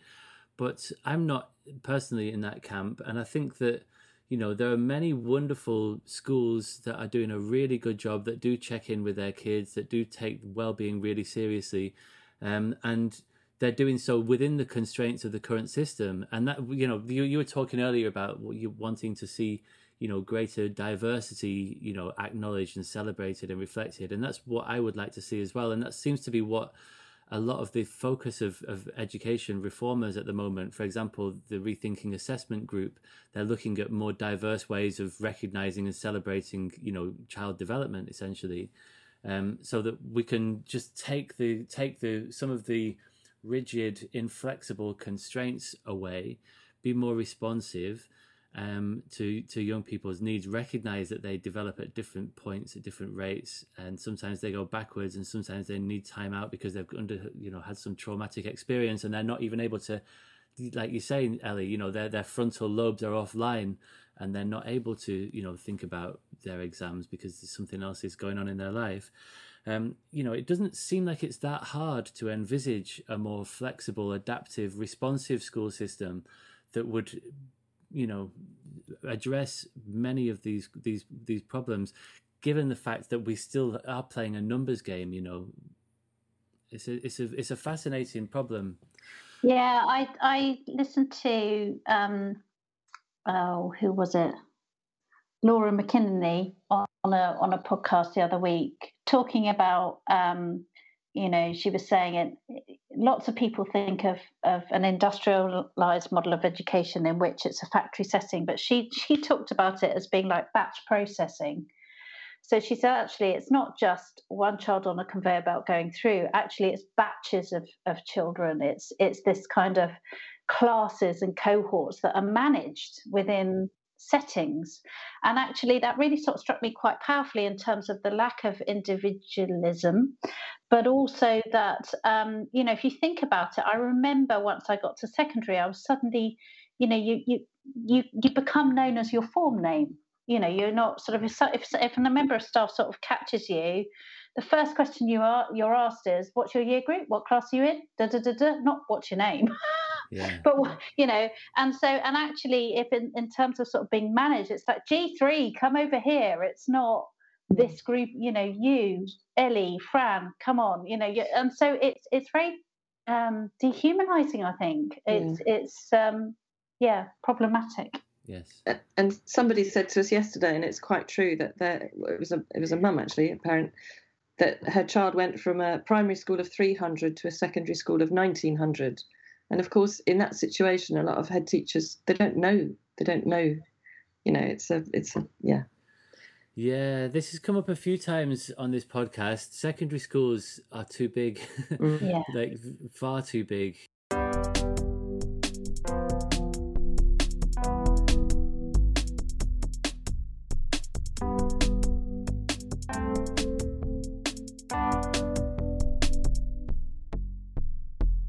before we get into the early life stuff, I just wanted just to come back to Square Peg. So it sounds like you know, like m- most of what what you've been doing, it really seems like it's picked up pace in the last year or so. So can you just provide listeners with a quick sort of summary of of the work it, that it is that you're doing? And I know you've had quite a big splash in a number of ways in the media and with having questions asked in Parliament and so on. Yeah. Okay. So uh, the questions asked in Parliament was Peter Kyle, who also wrote to Damian Hinds on our behalf. Right, way back, way back. Um, I think I think from the beginning we've tried to focus on, I suppose, four areas. So so legislation and policy. We tried a head-on challenge to the DFE around the attendance policy and codes. Very difficult on the back burner. Uh, but what we try and do is then connect with influencers uh, as a way kind of around that. Uh, and we we provide input to consultations, all that sort of thing. Um, we also uh, have quite a broad network of academics, uh, and we're involved in a few academic research projects. And I think we try and instigate. So we have a list of research projects. So if there are PhD students or MA students out there who are looking for something that needs doing, we have a list of projects where we think there are gaps in the research, which is all about building evidence. Um, the third area is campaigning and lobbying, and as you said, we've had we've we've had uh, some great pieces on Channel Four News, uh, BBC Breakfast. We've had a great piece in the Guardian last November that Fiona Millar wrote, uh, and we've got an opportunity right now with the BBC, uh, which we hope will build into a similar kind of national story. Um, uh, we have a petition running. We have a map campaign where parents can anonymously put a pin in the map to represent their child or children and their family, and they can say how long that child has been out of school for. So lots of things like that. And I think the fourth area is something that I didn't really expect, which is which is the network that we've built up, which was a kind of just something that I wanted to do at the beginning. Um, but it has grown into about, I don't know, 450 odd individuals, organizations across all the spheres, all the stakeholders in education, across academia and practice, uh, multidisciplinary, so sociologists, youth workers, psychologists, obviously educators, but uh, lawyers. And I think what we find quite often and what we quite enjoy is connecting the dots, putting people in touch with each other. There might be an, a law academic who's looked at the whole area of prosecutions or non lawyers executing statutory guidance without necessarily understanding the law properly. And then you've got academics and psychology, and it, it all comes back to the same issue that we're involved in, but their worlds would never meet. So um, we quite enjoy kind of putting those people together to see what we can collectively come up with. Mm. And I think when uh, early on, the goal was really to try and affect change in the short to medium term. And then um, I did this little booklet called School Utopia, which has led to school differently. And I think at that point, I think we're going to talk later about key moments. That was a key moment for me that actually, do you know what? The only thing that's going to make a real difference is education reform, is changing the system. So that is the end goal. Right. Yeah. Fantastic. Thank you very much. Well, it's hugely impressive, you know, the work that you've been able to do in a short period of time uh, you know during the during the pandemic as well. Okay, so let's go back to uh, further down the timeline, as it were. Um, because as you know with this podcast i really like to get to know the guests and, and often you can see the beginnings of the of the adult in their own experience of, of education as as young people themselves so i don't know who'd like to go first um, but i'd be interested to hear about your own experience of education okay uh, so I think uh, I didn't particularly like it. I went to an all girls secondary school.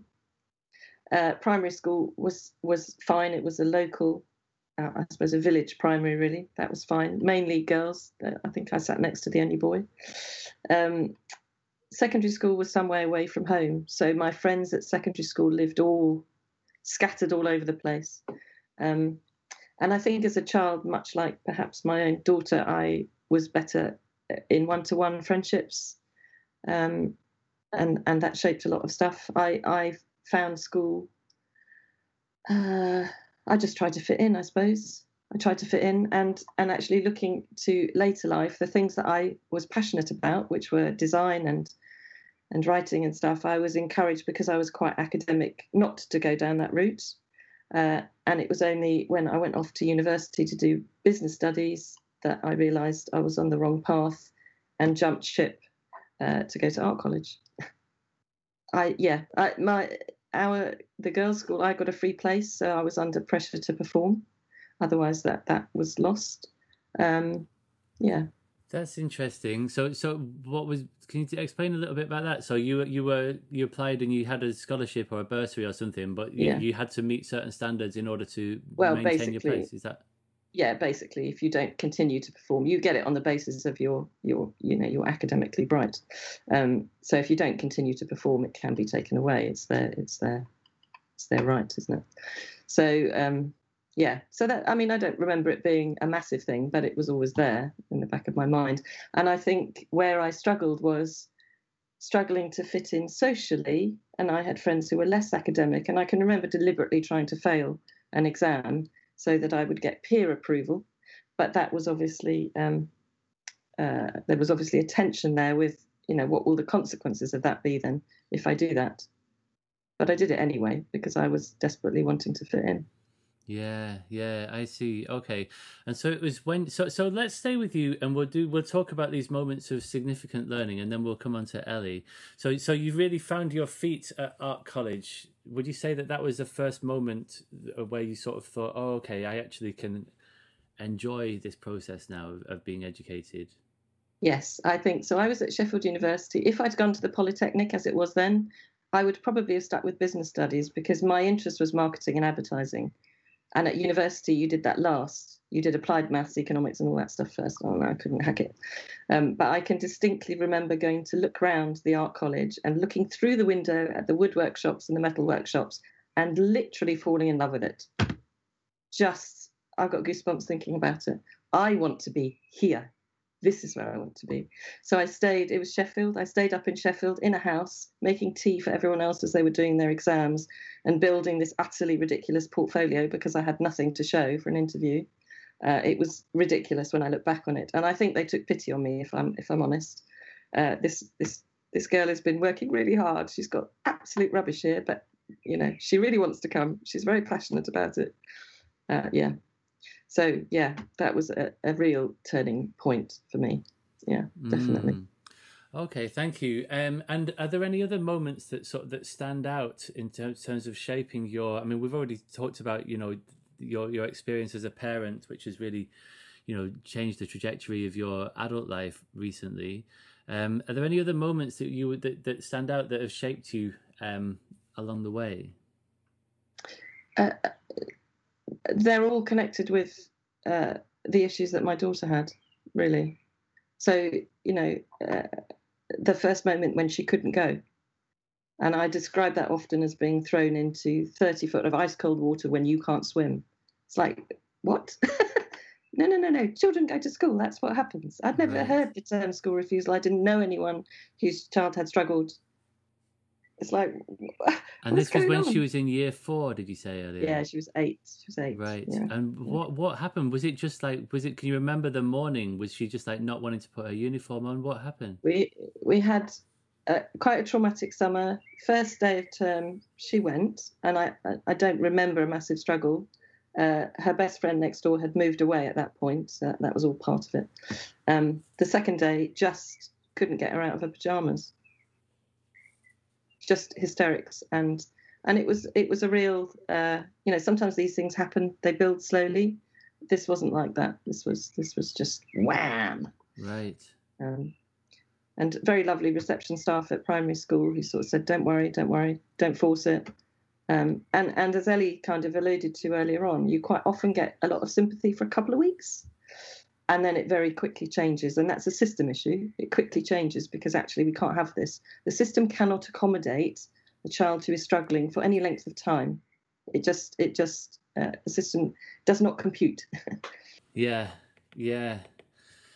Fascinating. And then and then the the most recent one that you said did you say that it was writing school utopia and the sort of the the, the connection yeah. that came out of that that was that was pivotal yeah, because I, I, as you know, I spent a long time trying to support parents. I've been co-chair of a parent carer forum. I've run a parent support group. Starting Square Peg, I suppose, was a moment when I said we have to change something. We have to effect change, and I can't do that if I'm also trying to support because that's really time consuming and draining, and you, you can't do both. I don't think you can.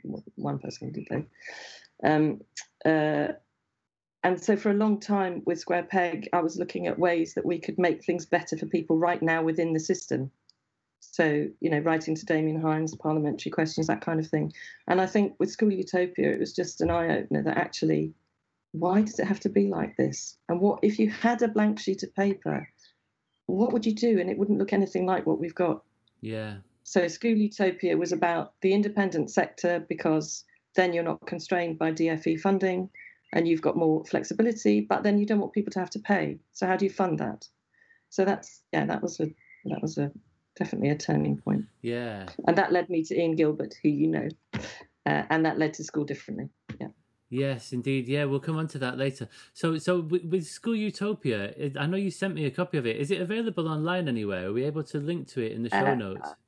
Yeah, it's on our website actually. Oh, great. Uh, yeah, it's somewhere on our website. I can okay. send you a specific link. Yeah, yeah. Fantastic, thank you. Okay, let's come on to you, Ellie. Um, how was your experience of school as a young person?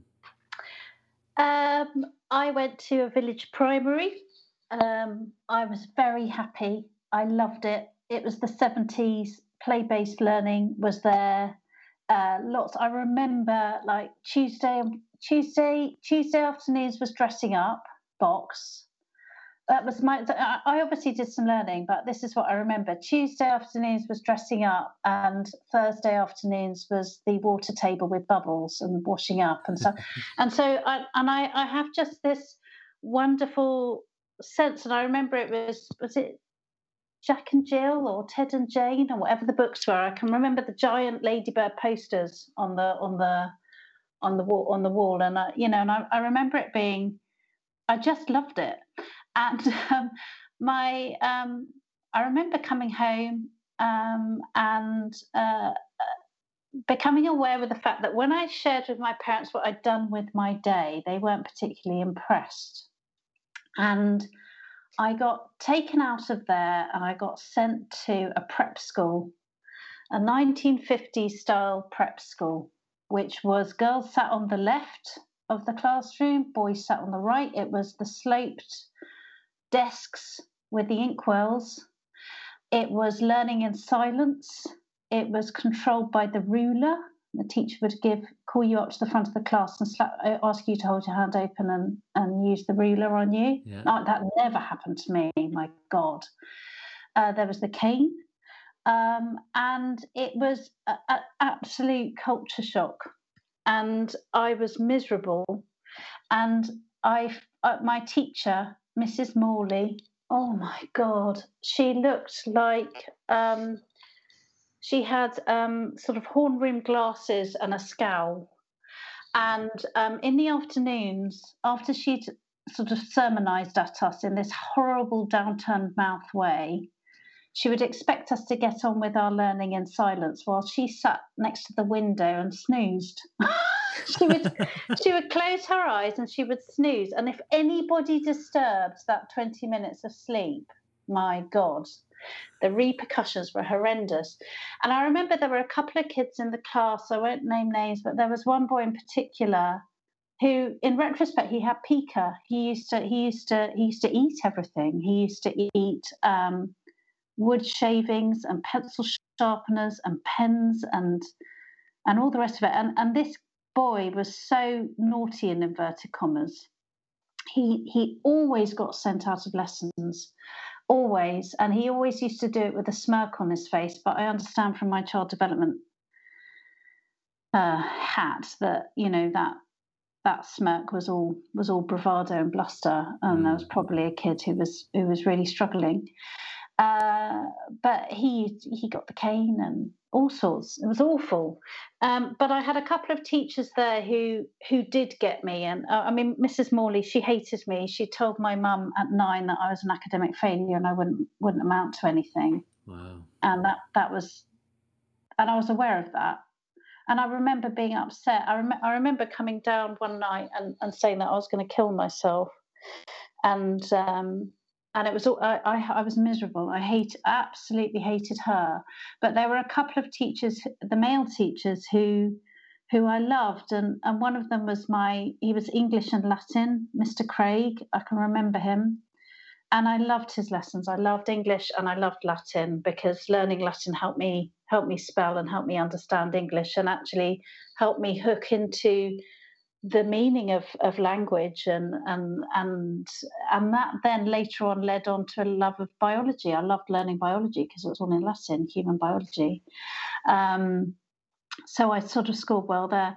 And then I had a, a geography and a history teacher, um, and they were they were wonderful as well. But I, I left there and um, and that was that was that was very coercive and controlling and scary. But I, I left there and I went to an all girls independent school, which was tiny, recently closed. I saw in the in the press um, with um, under a sort of cloud of controversy. Um, but um, it was a it was I think by this point, my my mum in particular recognised that that it was quite limiting, and and she chose a very creative arts based school. So instead of gym, we did tap, modern, and ballet. And um, and it was sort of performing arts, but not really, you know, not not not not sort of Sylvia Young performing arts, but it was sort of part of the curriculum. So it's very arty, very creative. I remember I did batik and uh, ceramics and screen printing, and I loved it. I loved all the creativity, but it was quite toxic. It was an all girls school. There were a lot of alpha girls. There was a lot of bullying. And I was, you know, didn't didn't fit the alpha set and and just sort of tried to get my head down and survive for a lot of it. And because it was very competitive as a school, there were certain girls that always got to do the sort of starring things or always got picked to do certain things. And and that was never me. And i i, I never I, like my son I, I was i was invisible. So i remember I, I never got any awards academic or or anything. And we used to have a big open day.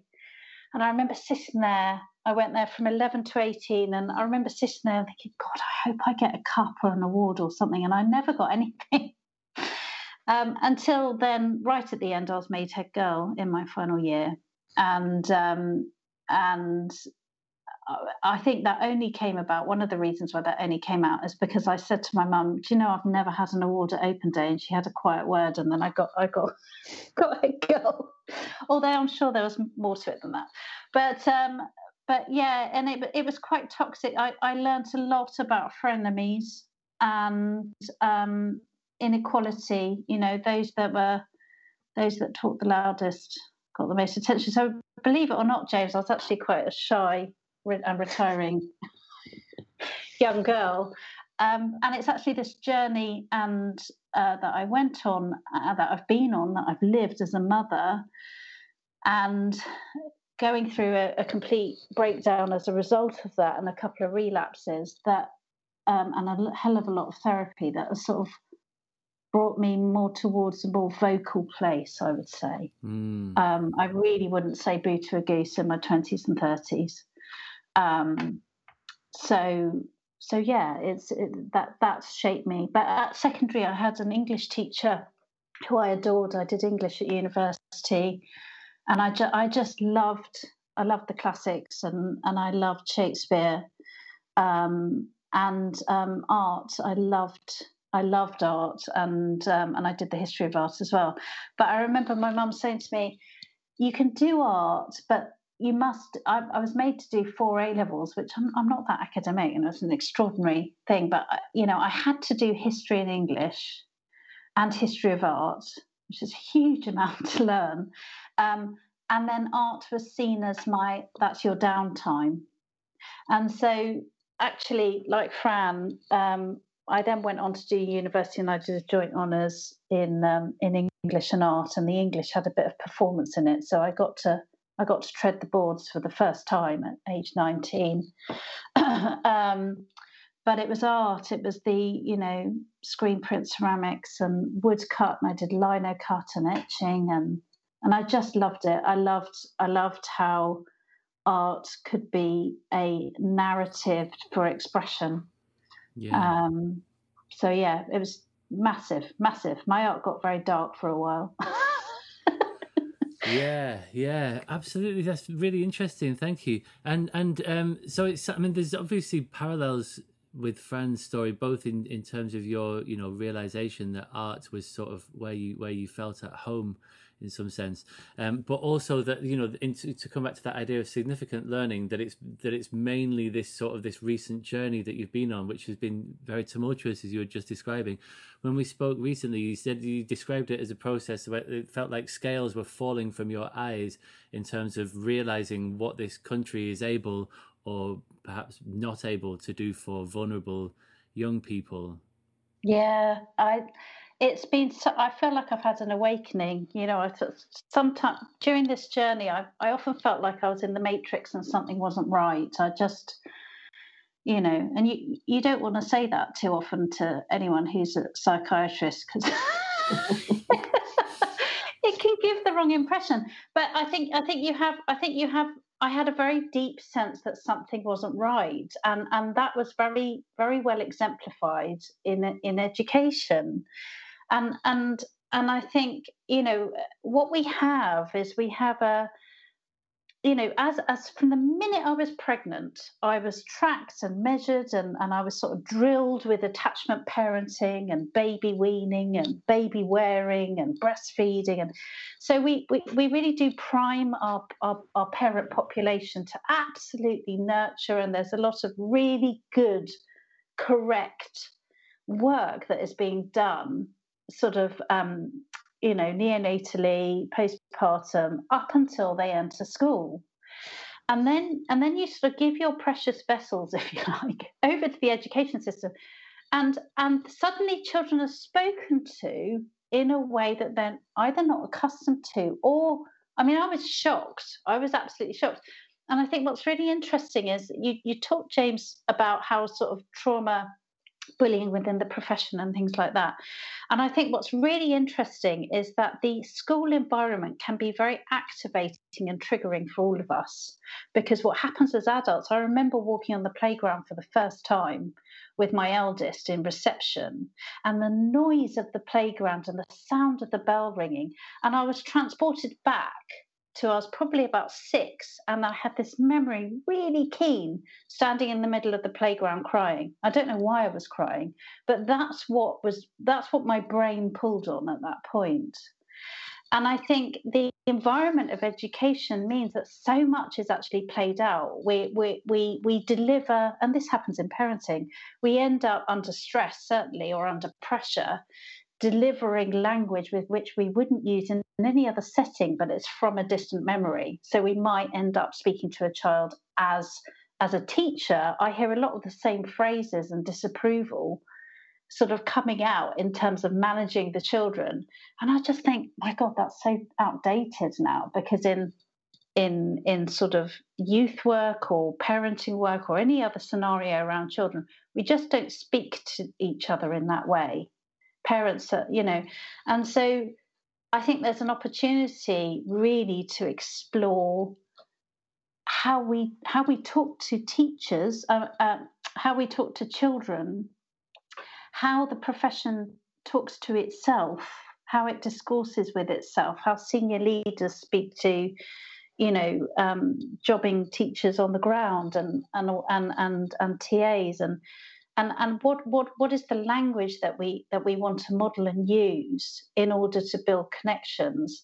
And part of the language of how children are spoke to i think needs to be booted out because it's certainly not it's not and i don't mean it's prevalent in the classroom the whole time i just mean now and again you can kind of you hear a phrase and you kind of think god that's straight out of you know please sir or you know it sounds dated um, and I, I think I think the sector, the sort of you know the environment of, of education, it needs to sort of uh, and and there's a real push and a need, but it needs to um, evolve.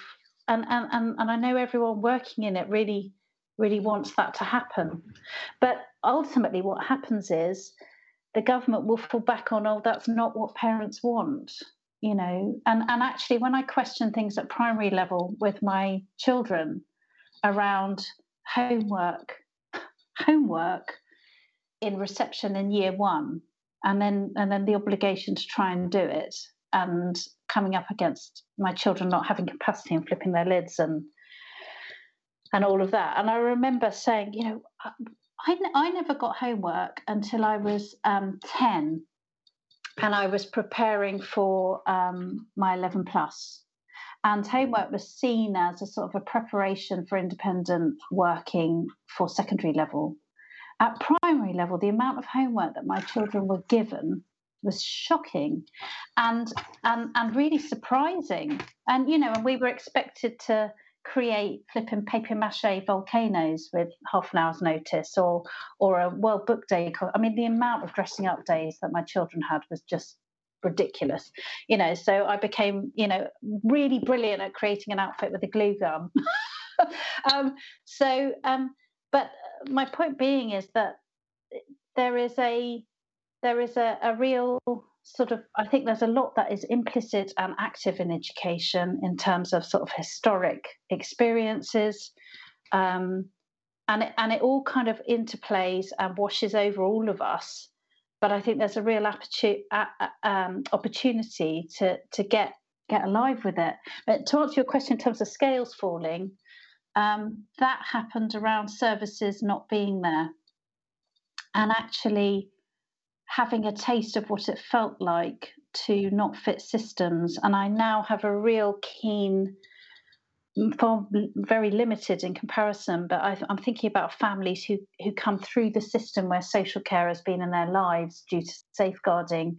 So it's a systemic intergenerational involvement of, of, of services. And how, just thinking about James, you know, children are disabled and disempowered from being able to be independent.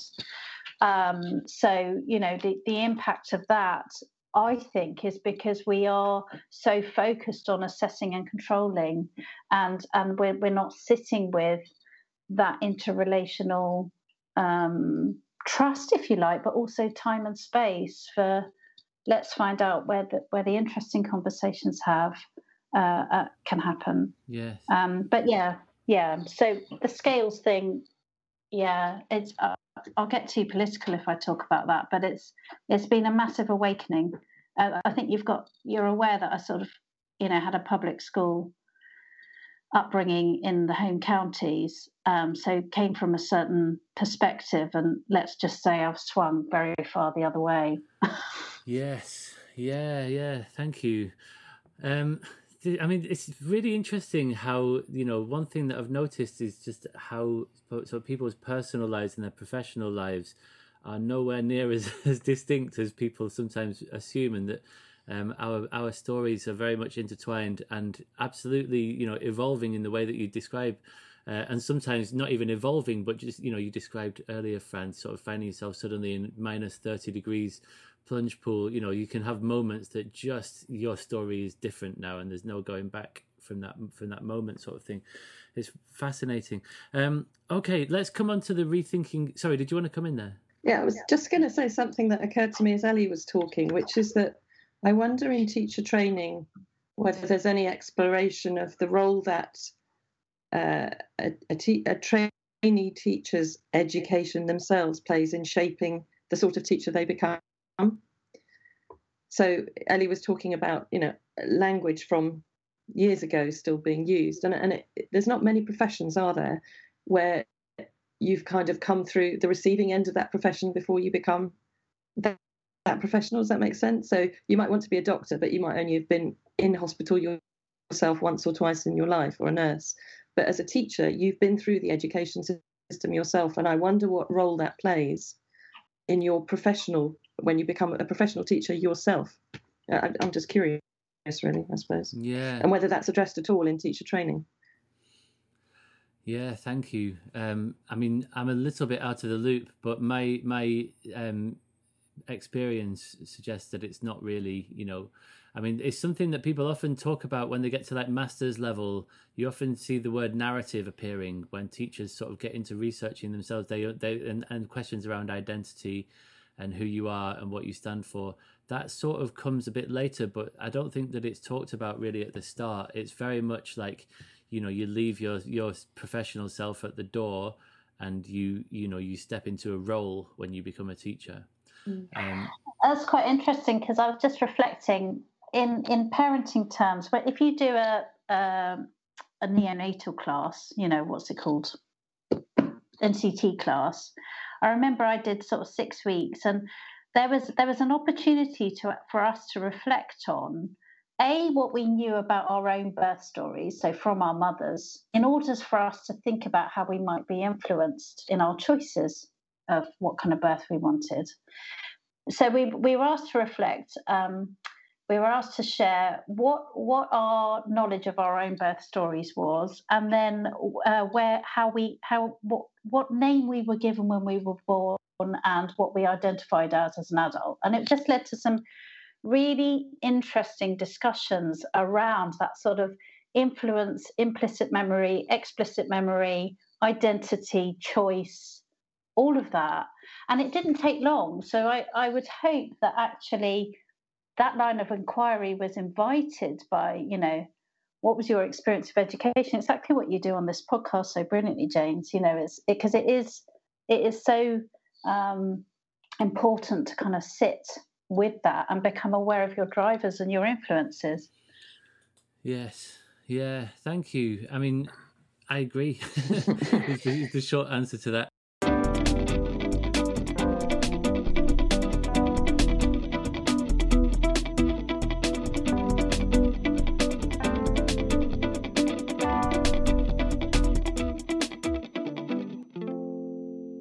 Okay, let, us go on to the rethinking education part, and, and this comes in three parts positives, challenges, and solutions. So let's start with positives. I'll, we'll start with you first, Ellie. Um, I've got one eye on the on the clock. We want to sort of wrap this up in about sort of half an hour or so. Um, so it's not quite a quick fire round, but um, we want to we want to sort of be fairly punchy so that we can get through it. So let's talk about some of the positives uh, that you see, Ellie, out in the system or out outside of the system. What what do you see that, that you think is really good and exciting that you're encouraged by? Oh, school leaders and educators who are out there trying to do things differently. Um, and, and also um, an appetite towards you know what the what the pandemic pandemic has given us is is a platform where trauma informed and attachment aware and mental health and well-being is much more spoken about. And i hope that there is um, you know in terms of behavior hubs and oh god everything else i really hope that there is enough of a swell so that those narratives around you know sort of poo-pooing happiness or um, or uh, or um, prog- you know at the expense of progress you know and and, and that actually those drivers those metrics we start valuing and prioritizing something else and and, and, and defining success in different ways. And um, and I, I think there's an enormous groundswell for that. But also, I, I can see through the strategic work that I do, both with officers um, uh, across health and, and, and education, but also with Square Peg, that there's there are a lot of good people doing a lot of great stuff within the system, and I think we come from a sort of damaged lens, if you like. There's a sort of we we we we we're we're a product of when things go wrong. Um, and it's very easy to sort of think homogeneously about a sector and all of it is Machiavellian and all of it is bad. But I think um, you know there is so much good good work, and I, I, I do not envy what teachers have to do. They have to be a panacea for all things now, you know, and it is uh, it must be the most untold difficult profession um, to to be in. But also, I can see what what an enlightening and enlivening and um, affirming and inspirational profession it can be. Yeah, yeah, it is. It's simultaneously like the worst and the best thing yeah. that you can do. Like it's really hard. Like it's so hard. Just the workload, the you know, just like the there's so many aspects of the of the job that are hard. Um, but like you say, there's so much um, like camaraderie and innovation and collaboration and sharing, and you know, just uh, like you say, people who are really not just sort of doing a good job, but actually are reshaping and remolding the system, even within the constraints that we currently um, live within. So um, yeah, it's it's an incredible it's an incredible profession. Um, how about you, Fran? What what do you see as the positives? I think, as Ellie said, that groundswell for change, uh, which is gaining momentum all the time, is the real uh, gives us real hope.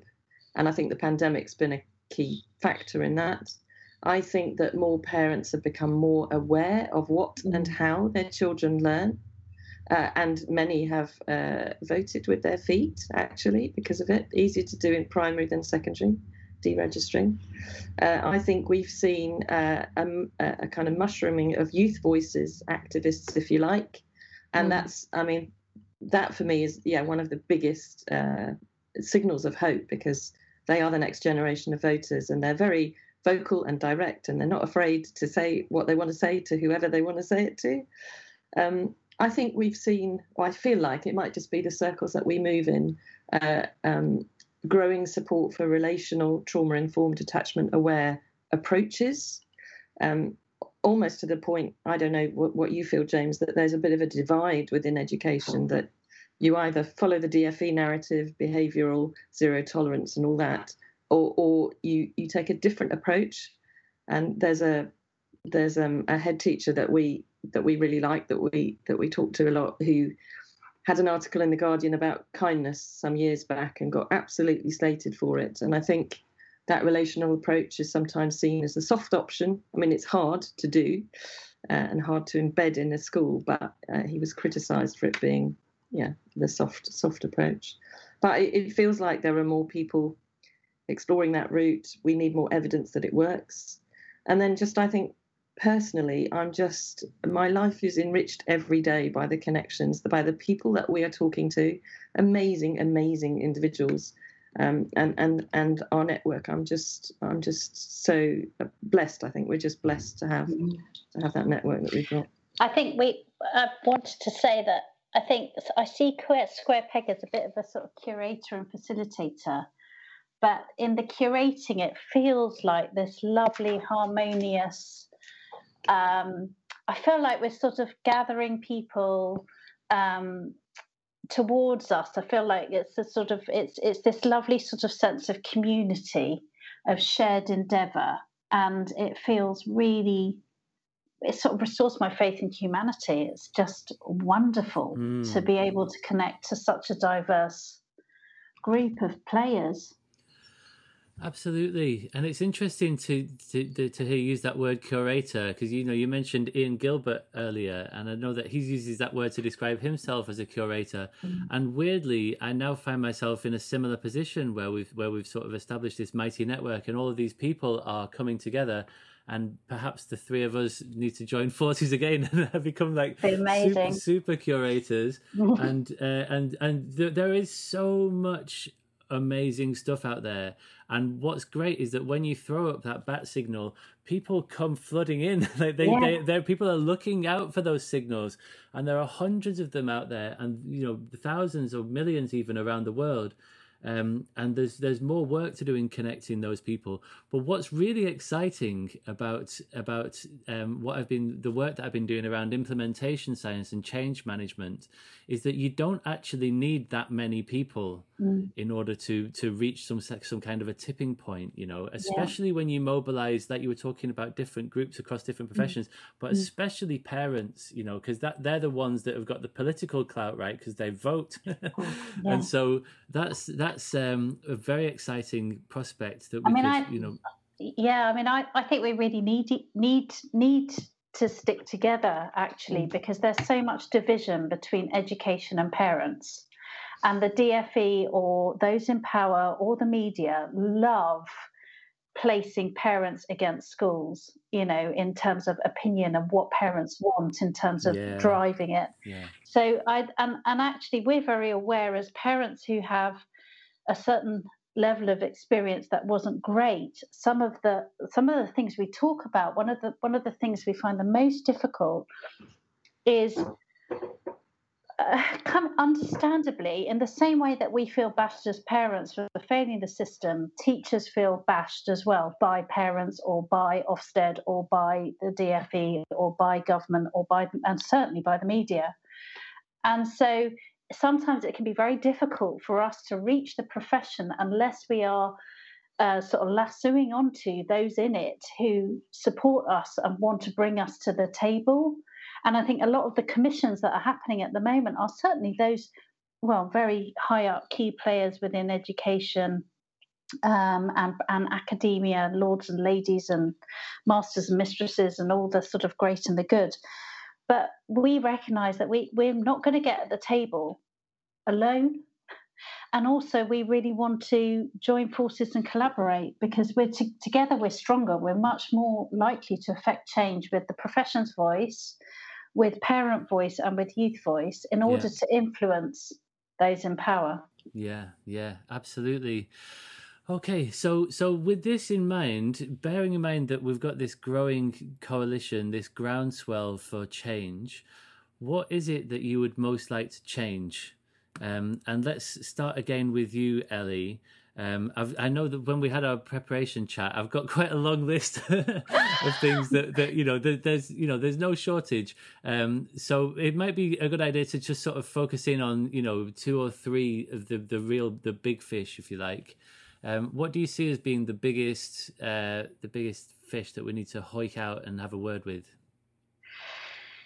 Oh, um, yeah. I mean, trauma informed practice and following the neuroscience and the neurodevelopment of how we grow healthy brains and communities and all the rest of it um, is is my absolute passion play. Um, but also, I, I I really just want to get rid of um, you know the narratives around behaviorism, behavior, um, how that you know is managed. I I, I see a, a, it's interesting because I see in government actually a really acute stress response. And when we are stressed, we become more inflexible and more rigid, and, and we actually try to become more controlling. And, and, and what we have is a profession that is choked by control, and we have a system that is inflexible towards the diversity and needs of the people in it. And so, if there's one thing that I, I absolutely want to change, it is this, you know, this sort of, well, you know, industrialized model of how we deliver education, how it works, how we work within it, how we access it. Um, but it, it it can't happen unless we put relationships and how we are interrelating and interconnecting at the center of all our thinking. And if that doesn't change, and if that isn't rooted in common ethical respect and kindness and compassion, in order to come together to think about those solutions from a design focused point of view, it, it then sits in a very sort of dry vacuum of sort of um, academic sort of um, uh, it, it, it, it, becomes very um, dry and, and paper based, if you like, and you lose the sort of richness of discussion that can happen through co production, through building relationships, through through just interacting in a different way. I, I joined a webinar the other week which had um, you know some big union players on it and and and and it was so fascinating to hear how they talk to each other but also how quickly it it sort of became quite snappy and and quite terse and i thought this is so interesting because there seems to be a, an easy habit of just speaking to each other unkindly and and without tolerance, and a sort of a, a, a narrative around not disagreeing well. You know, how do we how do we disagree well? How do we help children to disagree well? How do we manage conflict? How do we, yeah. So uh, you know, the yeah, uh, the the other one I'll just touch on is is removing competitive um, competitive marketplace drivers from education. Taking okay. yeah. Sorry, can we just pause there for one second? Well, let's come on to that and onto that one in a minute. With regard to behaviourism, um, I think that, that this is such an interesting point, and if I may, I'd like to just read a very short section from Naomi Fisher's book where she writes mm. about behaviourism because this just nails it for me. She says, All the schools I have visited have used behaviorist principles. They use rewards and punishments to control children's behavior. Typical school rewards are grades, teacher approval, school prizes, and, and good reports. School punishments include bad grades, disapproval, being put on report, detentions and suspensions, and exclusions, and so on. This works on its own terms for many children. Success is when there is a change in the child's behaviour. Perhaps they remember to hand in their homework after being given a detention for forgetting. The result of this apparent success is that many schools and teachers forget that it misses something out. That something is the experience of the child themselves. It doesn't matter from a behaviorist perspective what the child thinks. Or felt, or felt as a result yeah. of that treatment. Yeah, yeah. The, the, the next the next line says a child might be complying with school requirements and yet feeling furious and resentful. Mm. Um, and I just it's, it's very readable that book, but that seems to to come very close to nailing the problem with behaviorism in a, in a nutshell. Yeah. It's like you're not important here. You know, you just need to like comply. Uh, yeah, and it is sort of based in this you know 1950s um, experimental psychology of rats in mazes and levers yeah. and treats and rewards and electric shocks and things. Yeah. and it's quite an inhuman um, method it's, it's of controlling behavior. Yeah, it's, it's not. It's not based on highly evolved human brains. In fact, you know, a rat just doesn't have a frontal lobe in the same way that that we do, and so. And in fact, all that happens is that the only thing that the child learns well a is how to comply and this is why business is is is is crying out and saying you know we've, we've got you know a whole swathe of young people who who actually aren't independent. They're, lost, they're needing a lot of hand holding. But it it just i can't I, I i only very recently understood what how behaviorism was woven into the sector as a paradigm, as a as a tool, as within teacher training. And if you there's the same again, if you sit with child development, child psychology, there are so many great people out there who are writing really have been writing since the 60s and the 70s. If you look at the Harvard um, Center for the um, Center for the Developing Child, and you look at the work that was done in terms of observing how to heal trauma. And it sort of sits in this sort of, oh, only those children will benefit from those approaches because they're the damaged ones. But actually, if you take the, if you remove behaviorism out and that sort of carrot and stick mentality, and you understand the damage that a um, the the the amount of toxic stress that is layered on there was a, a sca- an article that I read that said that um, trauma can, is visible in brain scans on children who have been bullied. It's the same damage to the brain uh, through verbal or coercive experiences, pervasive coercion, which arguably you could say is education, um, versus those children who have who've been in an abuse, a physical abuse situations. And if we sit to sort of think with the fact that, oh my God, that's really huge, isn't it? That the same amount of damage can be wired in through the environments we place our ch- children in and the way they are treated mm. as an abusive household. That's really uncomfortable to sit with that. Yeah. And and we need but we have to because the mechanisms with which we are managing our children is wiring in mental health difficulties for life. Uh, self efficacy is removed and eroded. Sense of self and self esteem is destroyed, arguably, and influenced for life. And, and we really need to be alert to it. And I think it absolutely has to be chucked out. And that's what I'm saying. There's so much good work that's done not to five and then we sort of get hand our children over in loco parentis and you know a lot of children arguably endure rather than enjoy education and is yeah. that what we want can we just links to this like when we spoke last time we we had a really interesting conversation about toxic positivity and that's something that seems to tie in here. Can you explain a little bit to listeners if they've not heard of that phrase before, what that means and how this sort of relates to this? Yeah, I mean, te- toxic positivity, I, I experienced it a lot. so it's, and it wasn't, I, again, I didn't fully understand what it was, but it links into the um, activation of shame and blame within the individual. And so um, in neurodevelopmental or even in terms of interrelational, interpersonal um, interactions, um, uh, Brené Brown talks about this a lot, but it, it's it's the dismissal of someone else's experience in order to make it more comfortable for you. So it can be it's the and, and we, we're great at it in this country. It's oh cheer up, never mind, could be worse. Look on the bright side. Oh, never mind, it wasn't that bad. You know, look on the bright side. That kind of narrative is really damaging. If you're having a hard time and somebody, and it, it comes down to belonging and being seen and the importance and value of that. So if you're having a bad day and a colleague just, you know, doesn't really have the time or is sitting there doom scrolling on their phone while you're talking to them, it really doesn't it doesn't help.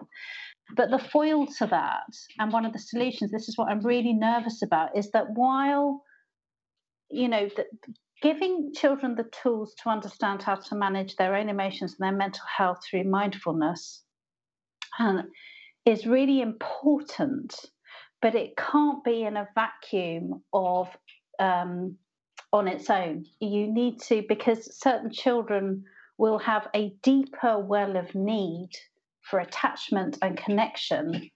And so that then the sort of um, I see I see a lot of interventions being delivered that talk to children about you know gratitude and don't get me wrong gratitude is hugely important and we do have to find the good mm. but also we need to learn to tolerate the sadness and we need to learn to sit with the despair or the sorrow because if we keep on pushing it down if if when we start feeling uncomfortable we have a bad day and we don't actually allow ourselves to get angry in you know in a safe way or you know without hitting the bottle or without having an argument or you know if, if we don't if we don't sit and help our children learn to manage the full breadth of the human condition all that happens is, is you get a load of adult men who can't talk about their feelings and end up you know high suicide rates or or whatever. So we have to we have to learn to manage the full breadth of the human emotion. And yes, going out for a walk and and doing things positively to support your well-being is absolutely appropriate. But you also need the space to sit with sit with the tough stuff and know that sitting with the tough stuff is important. It needs to be honoured, but also that it will pass and then you're getting into um, what does Dan Siegel talk about? Integrated brain. So you're then integrating left hemisphere, right hemisphere. You're then integrating downstairs brain, upstairs brain, and you are getting a whole brain, whole child, whole human. Yeah. Um, yeah. Experience. I don't know if that answered it, but yeah. No, it really did. Thank you. That's very, very well explained. Um, thank you. And then the last one, it sounded like you were you were touching on neoliberalism earlier. You were talking about the marketization of um, of social spaces. Is that is am I right? In, Amanda, I don't yeah. want to put words in your mouth. No, no, no, that's absolutely right. I'm, I'm really concerned about this idea of competition for school places, and that you know, if parents shop around and schools then become desperate, they'll make sure they're good enough for for for, for to, to, have the pupils. So you don't know what I mean, but also around the fact that competition drives improvement. Well, it, it just it just doesn't. In fact, we've we've got excellent examples of schools that are working together in hubs um, in order to support each other and collaborate.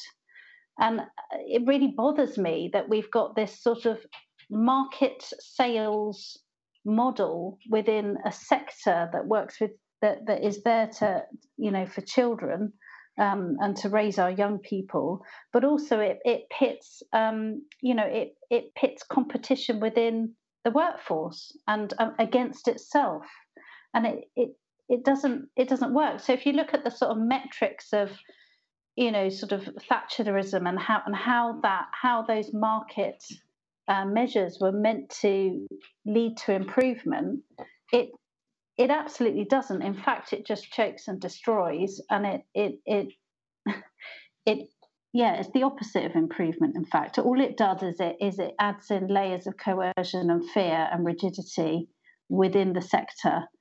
Um, and and then what happens is is you get tribalism and ableism running through it. So you get the schools in the in the affluent areas who are terribly you know pleased with themselves and comfortable and aren't wanting to sort of you know have the children that affect their results Um, or you have schools that are doing the best they can and parents voting with their feet, and then those schools collapse, and, and that doesn't work either. You know, so we need a, a properly funded education system that isn't at the risk of of political whim, um, and we need to stop using um, performance um, uh, and and competition as as the drivers with which we improve the sector. It doesn't work. Yeah, thank you. Um, I've I've um, been reading and listening to bits of Stephen Ball recently. I'm hoping to get him on the podcast at some point. I don't know if you've come across him. The professor at UCL who who writes a lot. He's a sociologist who writes a lot about neoliberalism. Brilliant. Um, and and and how it how it, it affects. It's not just an economic system or a, a, method of you know improving sort of you know social services but it, but he talks about the the soul and how like mm. it affects how you come to see yourself as something mm. that is measurable you know you're measured mm. in terms of you know um, your size of your house or the economic output or whatever impacts that you've had and these sort of metrics define who we are as human beings and it's um, it's really unhealthy um, yeah, thank you. That's really interesting. Can I can I just ask you about one more thing uh, that came up in that? I said I wasn't going to do the full list, but um, there was a phrase that you used before: the weaponization of inclusion, mm. which again is something that people might think, "Oh, I'm not really sure about that." So when I became a teacher, inclusion was this the, the, the policy agenda, and it was about you know like opening the doors of mainstream schools and allowing more people into mainstream settings, and it was sort of seen as a as a good thing um, and but also it was a very controversial uh, policy at the time. So, can you talk about this? In what ways inclusion being weaponized? Um, it's being weaponized because, in the name of inclusion, children who are unable to access a mainstream environment are being forced into it um, under the right to an inclusive education at a mainstream setting. Um, and and so what's happening is swathes of children are are sort of stuck in cycles of failing or arguably out of education because there is a resistance to place these children at specialist settings because that is seen as anti-inclusive and segregating and i think you know we, we we have some amazing partners that we work with and the sort of you know i can i, I, I can see how the disability rights movement absolutely correctly called for inclusive um, services and, and an inclusive education. But actually, if you look at the heart of inclusion, it is about choice and it is about what is right for that individual person. And unfortunately, the, the inclusion agenda is is everyone is so so caught up with trying to make sure that they're inclusive and they don't you know and they do all they can to ensure that x child can fit in that um, environment, that that child spends years not being in the right environment, and therefore, you know, doesn't doesn't have the same equitable chances as as the next person.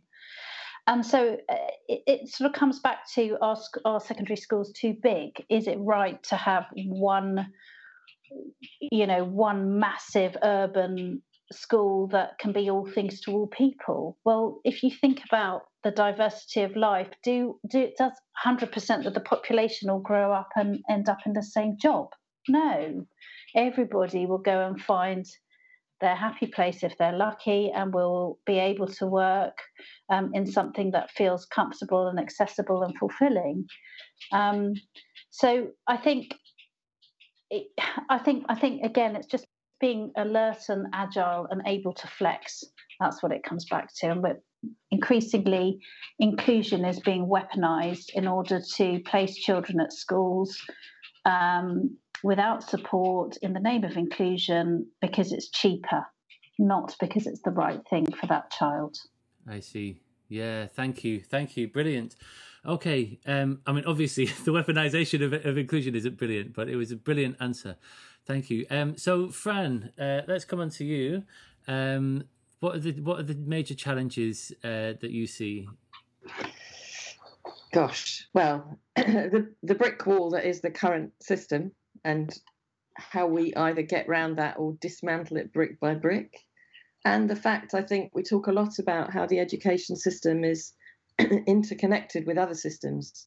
So safeguarding is a big issue if your child struggles to attend because it's a red flag on safe on, on safeguarding policies. so we can't fix education unless we also look at welfare, social care, and other systems because they're all interconnected. Um, I think that there are massive opportunities for tech, but we have to decide to invest in it. Um, and tech, you know, artificial intelligence could do a lot for individual children by learning how they learn and delivering up content that they can access. Um, and it shouldn't have to have parental supervision and all of the challenges that we faced in lockdown. That shouldn't, you know, that shouldn't be necessary, and it can be monitored and assessed. And remotely, we can have one-to-ones, and we can build in therapy, and we can do all of that. But the will has to be there, and I think, I think that's what's missing at the moment. Um, and the other thing that we talk a lot about actually is teaching teachers and school staff need to be in a space where they can be relational properly. They need to to have self care. Uh, we believe that they need supervision, as you would have in other um, in other professions, to look after their own mental health, so that they can then look after children.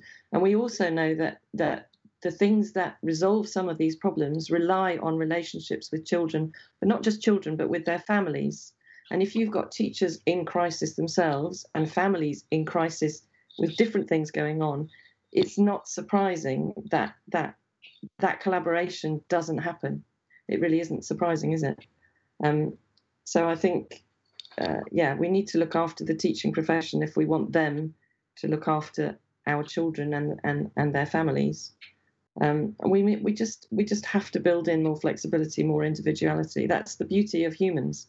We're all different, um, and one size doesn't fit all, which was our strapline for quite a while. Yeah, yeah. Oh, what of square pegs? Yeah, yeah, yeah. One size doesn't fit all. Yeah, yeah. I, I sometimes use the phrase "one size" leaves most people wearing ill-fitting clothing. Um, so, and I think we, we've seen uh, we've seen the, the circle of pegs get smaller and smaller. So there are more square pegs actually outside the system almost than in it at the moment. Yes, yeah. Can we? Can you just talk a bit about that that point that you made because it's quite a complicated idea, and I just want to make sure that I understand it, and also that listeners do. This this uh, this point that you say that that schooling is so interconnected with other systems, for example, with safeguarding and so on. Can you talk me through that um, and and how that how it is that that makes it harder to reform the way that we that we do schooling? Uh, yeah. So if you look at the drivers behind absence, for example, one of the one of the drivers might be uh, food bank day, and mum needs four kids extra pairs of hands to carry bags back from the food bank. So those kids are not in school on a Monday morning regularly. That might be one driver. Um, that is related not to the education system per se, but to welfare and benefits and, and all the rest of it. Um, there are seasonal, in particular areas like Cornwall, there are seasonal absences to do with seasonal workers and people moving around. Um, and also, we know, as I said before, that safeguarding uh, is a red flag. Non attendance, low attendance is a red flag on safeguarding policies. So, uh, a child might be struggling to attend school uh, because of anxiety, uh, and the underlying reasons could be many and varied, could be SEND related. Family doing everything they can. Uh, teachers and school staff know that, that that's happening. Um, but but uh, a school leader or a designated safeguarding lead has no choice but to alert social services. So on top of all the other worries and the stress and the threat of fines and prosecutions, you then have social services coming in to check that you're not abusing or neglecting your child.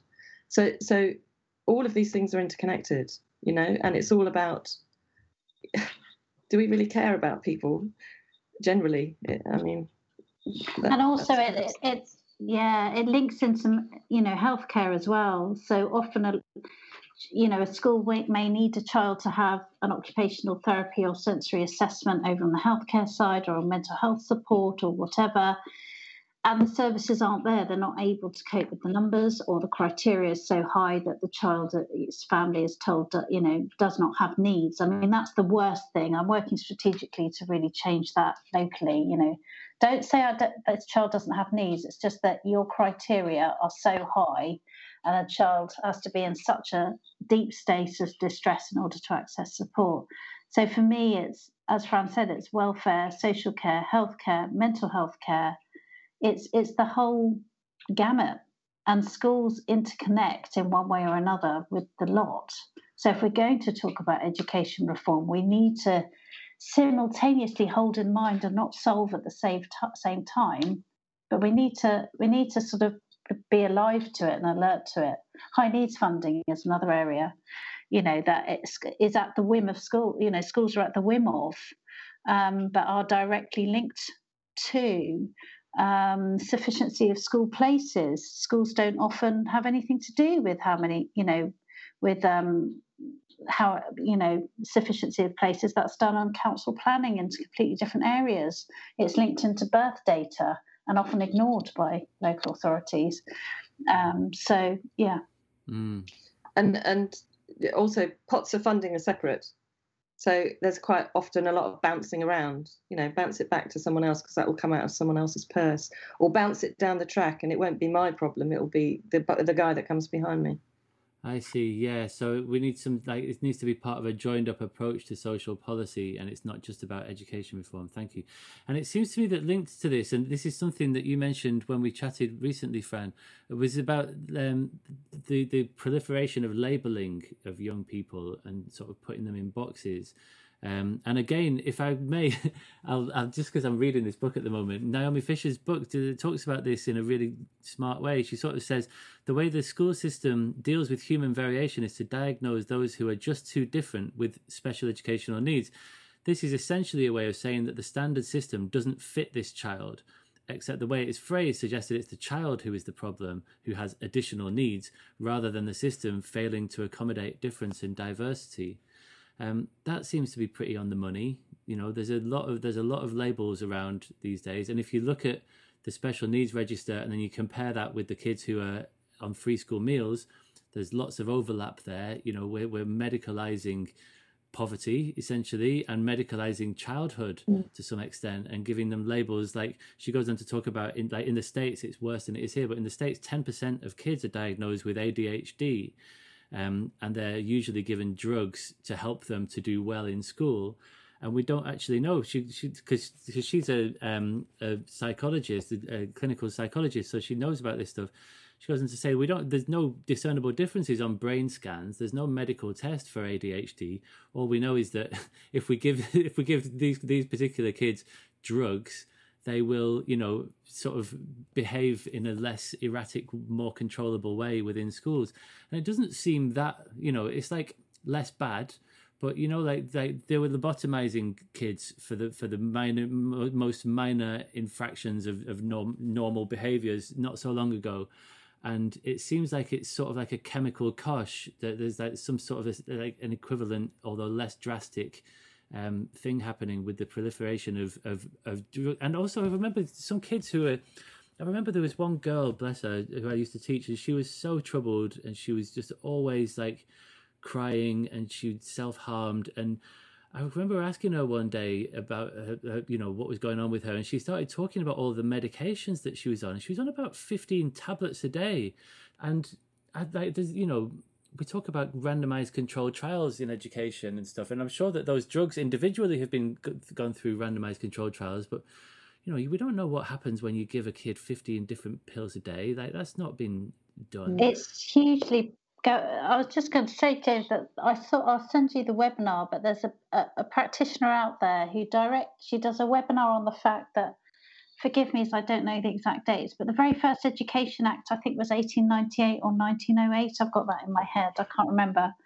Um, and prior to then, we didn't have ADHD in children. So there was no known label.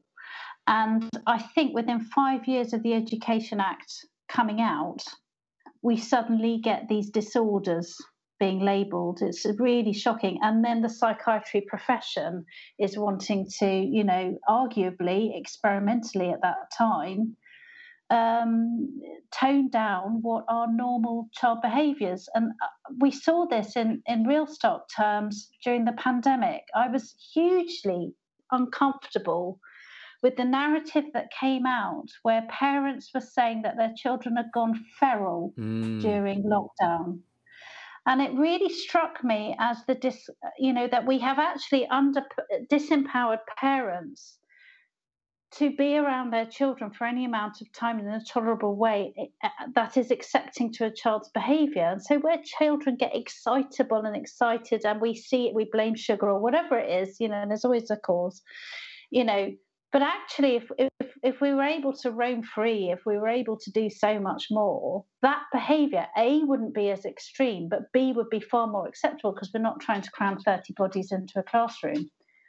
Um, so I think you know, the, the medic, medicalizing of and the pathologizing of children's behavior is hugely problematic. However, you're right, it is the label is the access point to support, to being seen.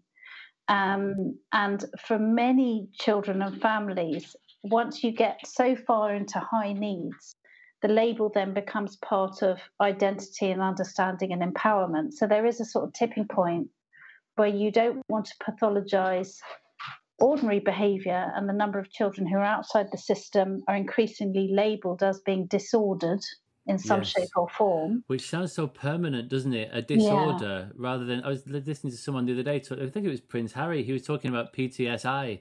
Yeah. As post traumatic injury rather than yeah. a disorder, because it's like yeah. it's something that happened, but you can get over it. But yes. a disorder, it's like you're you're and just the very word you are disordered you're sort of like untidy in the brain like it's a horrible word isn't it yeah yeah completely completely we, we, we talk a lot ellie talks a lot about we all have needs. They're just needs. And they come and go. They ebb and flow. And and that flexibility just isn't in the system you know? You might have needs this month and next month uh, they might not be there. They might come or, or, the, or they might be lifelong you know? Some yeah, people yeah. have chronic ongoing needs, and that's okay. And we actually sort of talk about those needs being disability. You know, all of it is hugely sort of medicalized. We're, we're passionate about social model thinking. You know, what's the problem? How can we help? What happened to you? What, you know, how can I help? What can I do? Rather than let's assess, label, and then, you know, it's easy to have a solution at a bottom, you know, out of a pill, isn't it? But I think so many of the challenges that children are holding the mirror up and, and, and giving to us are much more nuanced and cannot be fixed through medication. It's it's yeah. about yeah child development, interrelational, interpersonal human biology. Dan Siegel talks a lot about. He's the brain hand guy, but he's passionate about interpersonal human biology, and that's that's the sort of magic of how brains um, synchronized actually when you meet someone in the street and how you synchronize. And in teaching, I'm sure you get that sweet spot where you feel like the room is engaged and you've got them. And that's where everyone's brains are synchronizing. Yes. Yeah. Um, and engaging. Yeah, thank you. So let's come on to solutions and how we're going to fix all of these problems. We'll set the world to rights. Um, and this actually segues quite nicely from the last thing because when we when we spoke, Ellie, you were talking about how we need to approach these problems not with a medical mindset but with a social model mindset. Can you explain what a social model mindset is, please? Yeah, so it, it's positive and it, it doesn't see the child as the problem or the human at the centre of it as broken or bad. It's coming from a place of where in the system is that person being failed and what what what's what's missing what's the gap how do we resolve it what's the issue it's it's beautiful actually because it's it also sits within an awareness that there is an interconnectedness within services that that that can that can swoop in or or expertise or or communities that can work together um, it sort of draws on the village model of of thinking whereas the medical model is um, in the individual, it's sitting from a place of what is wrong and how do we fix it. Mm. So it involves diagnostic, it involves assessments, diagnostics, formulation, um, and um, and normally it relies on um, a medical intervention and discharge, and then you're done. There's nothing else beyond it. Whereas social model thinking is much more sitting within a holistic, ongoing framework of understanding that recognizes the the the the gaps around the person rather than the person being broken and needing fixing. Does that make sense? I see. Yes, yeah, yeah. I was talking with somebody recently about um, actor network theory, which sort of seems quite similar. It's about just sort of seeing people within systems rather than as like problematizing individuals. Um, and is so, is there somewhere that people, if people want to find out more about about um, social model mindset, where can what what can we do to find out more about that? Um, well, there's there's I, I, can give you a link to a couple of really lovely tables that just sort of help with understanding how your thinking might be sitting within a medical model or a functional model or a social model, and then what can you what can you do? So it, originally it's out of um, disability as well. It's how do you how do you um, stop um, uh, medicalizing or um, a person's needs? How do you how do you um, so it also sits with a, within a strengths based network, which is which is lovely. So it is actually looking at rather than looking at what this person can't do, it's trying to think about what they can do with support. So it's it's it's quite a different mindset. But yeah, I can certainly um, certainly uh, give you some links. There's loads loads of great resources out there. Okay, thank you. We'll we'll put some links in the show notes. Fran. It, it's also very relevant to um, extended non-attendance because quite often the problem is seen within the child and it's the child that has to learn to manage that anxiety and become more resilient. Yay. Um, it can't it's not even within the ac- academic research on on school refusal if you want to use that term. And that term you know school refusal i am refusing to go to school it's not about that. Um, it, yeah so even within the academic research quite often it's not seen that the environment and the system might be the issue yeah, isn't that interesting? It makes them sound like they're just being stubborn. it's like they're just yeah. refusing to go, can't do anything about it. And that was sorry. This might be tipping back into the challenges thing, but you you, you mentioned something there about resilience, and I know that's something that you've mentioned before, um, Ellie. And you were talking, Fran, previously about you know like this idea of coping, like helping kids to cope with anxiety. Um, we need to shift away from from that language, don't we? Yeah, I mean, I was told quite often because my daughter didn't talk about why why she couldn't uh, that you may never know. You just you've just got to help her live with that and and and learn to overcome her anxieties. And I really struggle with that. I really struggle with why you wouldn't want to understand the drivers. And I know it's hard sometimes. Um, uh, remind me of the question again. It was just about coping with anxiety rather rather than alleviating or eradicating yeah, exactly. the anxiety. Yeah. So why why would you not look at not putting children or, or anyone into a position of anxiety uh, and just expecting them to learn to be resilient? Why would you not? I don't understand why you wouldn't do that. It, I think it's it's very widely though, isn't it? Because I can hear the academics going, "Well, everybody needs to learn to tolerate the stress," and Fran and I hear this so much, you know. I think we need to hold in mind that resilience isn't forced in, it's built and nurtured. It's grown like a little seed. Yeah. And and it it it, it gets stronger through connection and support and compassion and tolerance. So if uh, I loved what Fran was saying of the tutor who came around, he said, Today's a bad day, we'll try again tomorrow. So it is that sort of growth mindset, a sort of sitting with the fact that you're not going to be prog- progressing every single day. And fact, some days it's okay to have a duvet day. Um, but in terms of anxiety, it's normalizing it. So anxiety is one of the things that both my children really struggle with. A lot of the resources we were given in managing anxiety was the worry monster, what to do with the anxiety gremlin. And they both were primary school kids in year four, and they were both terrified of this thing that was in their head. And I eventually found some resources um, from an Australian clinical psychologist, and she's written a book called Hey Warrior. And it talks about anxiety is actually your protector. So it but it he's not very clever and he tends to get things wrong. So he you know and there's some beautiful artwork in it and it sort of shows a shadow and the shadow you know the the child is fearful of the shadow and it's a big monster but you go around the corner but it's just a pile of stuff that's you know making that shape. And so but warrior is just i love you so much. I want to keep you safe. I'm going to keep you safe and i'm not going to protect you from that monster. And so warrior isn't that clever. And what you need to do is understand that your warrior is there entirely understandably and for the right reasons, but sometimes can get it wrong. So, what can you do to notice that warrior is is is driving you, and to sort of say, "Hey, warrior, it's okay. I've got this. I actually know what this is. I'm I'm I, I'm going to be brave." And I'm going to be brave because I've got a secure adult with me. Okay, so it's very much linked in with co regulation. Or I'm going to be brave because actually today I feel like I can be. I'm, I'm in a position where I think I can do it and I'm going to try it. And if I don't get it right, that's okay because I know I've got adults around me who can who can support me um, and who understand and who will forgive me and tolerate the fact that I'm imperfect and I'm going to get it wrong and I'm struggling. Um, so the resilience thing comes from the lived experience of knowing that it's okay to fail, of knowing that you're going to screw up.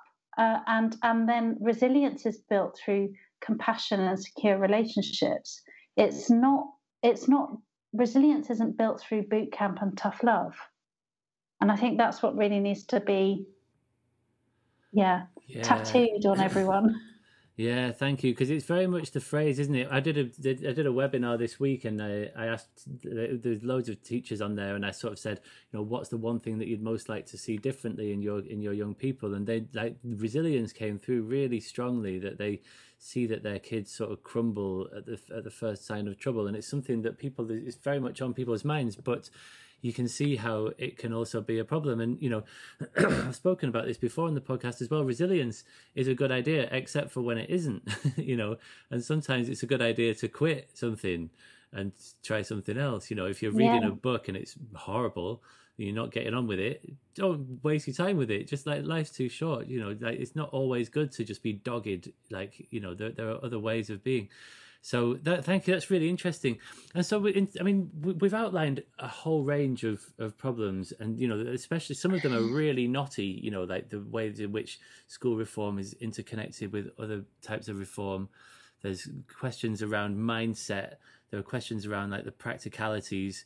Um, there are things about behaviorism, and it's like it's, it's there's not there's not a single fix to this, but it does seem like like mobilizing people who who are reform minded is the answer to this, you know, and uh, having a place where people can access information and support one another and cross pollinate ideas. And this seems to be sort of the journey that we're all on. So it might be good to just to, to sort of close by talking about school differently um, and what your, what has been happening on that front so far and where you're at currently. Okay, so so that was an initiative that started with Ian, as you know, Ian Gilbert. Um, school differently net. I think he gave the wrong web address when you interviewed him. Okay. um, it's fine. So it kind of uh, launched in November quite quietly last year, and there is a, a, membership. You can sign up and you can jump into the forum. And we pick 10 quite uh, thorny questions. Uh, uh, which we have discussed in a couple of meetings with with a, a, multidisciplinary group, and which form the basis of the forum. So you can jump into those questions and and discuss. It's been quite quiet, um, but we have plans to uh, uh, kind of relaunch to make to make a bit a bigger noise in the summer. Uh, we're trying to kind of uh, invite people to come together, youth voices, parent voices, teacher voices. And I think what we're seeing in that education reform landscape is a, a door is opening. People are uh, looking like they're prepared to listen, but the concern that we have is that there are several groups cropping up. We, we kind of call them corporate groups. They're they're high flyers. They're uh, lords and ladies and other people, and and they have a lot of influence. But there aren't always the voices of parents and young people and and teachers working on the ground in those groups. And and I think that's the worry, and that's the gap that I, that I think we hope school differently can fill. Right. Okay, thank you. Yeah. Um, I mean, it definitely feels like there's something in the water at the moment, doesn't it? I think that the pandemic is is giving lots of people pause for thought, um, and we're thinking about like you know just to, to take one one example of remote learning. You know, we've, we've discovered that actually that works pretty well for many people, including um, you know you were saying about for your son, uh, Ellie, um, and so yeah, it feels like um, like I don't know. I mean, it, it, sometimes feels like the like the system as it is. It's it's like becoming more and more rigid at the moment, and it's like like the, the, there's this real sort of top down pressure from the DFE and from Ofsted, and that everything's sort of very contained, and like these behaviour hubs are this latest this latest sort of initiative to, you know, encourage a very particular approach to to um, managing behaviour in schools. Um, and it feels like like the people who are at the top of the system are sort of trying to tighten the screws and just sort of keep it ever more constrained. Um, but the evidence that it's actually sort of really straining at the seams and coming apart, and for example, you know, 700 and 70 odd thousand young people who are you know persistent absentees is one you know pretty pretty sizable eh, you know piece of evidence that all is not well within this top down screw tightening system. Um, but it's a, it's it's just such a massive thing isn't it and you know sometimes you hear people say this use this phrase like oh i just want to tear the whole thing apart and start again you think, well, what like that's what even is that? Like that, what that you can't do that. Well, just shut all the schools and we'll, you know, like mm. have a think and then open them again in a year. Like, what are we, what are we actually going to do? But reform isn't isn't even maybe the word because it's like lots of little little mm. changes and it's like personal narratives and empowerments and head teachers becoming active and you know collaborating and, and gaining strength in numbers and actually gaining courage to to make decisions you know that go against the grain but with you know acting in alignment with their values um, that's going to be a huge part of this i think but i think that lo- lots of that comes from from being being you know inspired by and connected with other people who are who are you know equally minded and just looking at the school differently at the website you know, it start the, on the, the the homepage. It says, "Is the English education system fit for purpose?" We think not. If you agree, then join our social movement for change. And you know that question, like not many people would say yes. I think it's perfect, it's brilliant, and you know we just need to do more of the same. Um, there seems to be consensus that all is not well, um, and so it seems like you know mobilizing people and finding ways to connect people is going to be the way to to you know that you don't have to have one conversation in which we've got all the answers to all of these problems. We just need to have a plan for how we can you know mobilize people to to do it. I think it's really hard isn't it? Because we're we're talking about trying to change something for a population level you know sort of millions and millions of of individuals will be impacted. So that feels really really really overwhelming. But the need is there. And and and uh, you know I hear this said quite a lot that that education hasn't actually caught up with the times. You know, in terms of if you look at if you compare it to healthcare, and you look at how you know CPD and the embracing of technology and innovation and new solutions in order for healthcare to evolve and you look at you look at how it's argued the NHS has done a pretty good job of trying to keep up with with national pro international progress and then you look at education, you think about certainly in the last 15 years how how rigid and backwards it's become. And I was just reflecting on the fact that, you know, we have in power those who are trying to perpetuate their own narrative around what they think education should be based on their experience 30 40 50 years ago and uh, and that's that's what we're all living with and we need to firstly try and I don't know try try and change that, but I don't think that's going to happen. Mm. But mm. um, it's it's how do we how do we break it down into bite-sized chunks? What can we do each day? We've got a book coming out. We should probably mention that. Yeah, yeah, please do. Um, yeah, so out of school differently. Lovely Ian Gilbert. Um, we've got a book commission with Crown House Publishing, and that is really we were trying to think about what could we do on a on a you know on a on a how could we affect change on on a tiny level? And so it's a book for school leaders to inspire and inform them to help them make the right decisions for their square pegs. Because I, I was just reflecting on what you were saying james that you know when you speak to teachers what do they want? They want their children to be more resilient. Well that doesn't happen on its own and in a vacuum. We can't just magically make children more resilient. And you know, I would I would say back to the teaching profession, it, it starts with you. You're the emotional anchor in the room. Actually, you're you know, so so you can help. You have the power to build that resilience. It doesn't just sort of magically happen. And you know, blaming parents that they're not resilient enough doesn't work. But um, yeah, so the book. I mean, it's so exciting. How many chapters are we on now? Fran, contributors. Ooh, I think 26 chapters, 45 contributors, something like that. Fantastic. Yeah. Do you want to do you want to name name drop some of them? Oh goodness, uh, my memory's going to fail me. Natasha Devon. Um, oh, help Le- me out. Lego Lego Foundation. Oh God, so many so many great people within education. Deloitte. Are, We've got Deloitte, the HR yeah. director of Deloitte. Dave Whitaker who's written a book called The Kindness Principle, which is brilliant, which has just come out. Yeah, Ian Ian Cunningham's doing one, isn't he? Yeah, yeah, the fo- former former yeah. podcast guest. Yeah. Um, yeah. Neuroscience. We've got neuroscience. We've got clinical psychologists, paramedics, youth workers, lawyers, virtual heads, virtual heads, virtual headship. Yeah, social workers. Uh, loads to inspire. Fantastic. Um, and when when should the book uh, be hitting the shelves? Do you think? We hope mm. spring next year. Yes. Right. Quite a mammoth undertaking. Yeah, it sounds like it. That's and wonderful. Keep, as Ian said, we keep making new friends and inviting new people, which isn't helpful. and so, is there anything that you would like to, to draw this to a close for now? Um, I get the feeling that we'll have many more such conversations.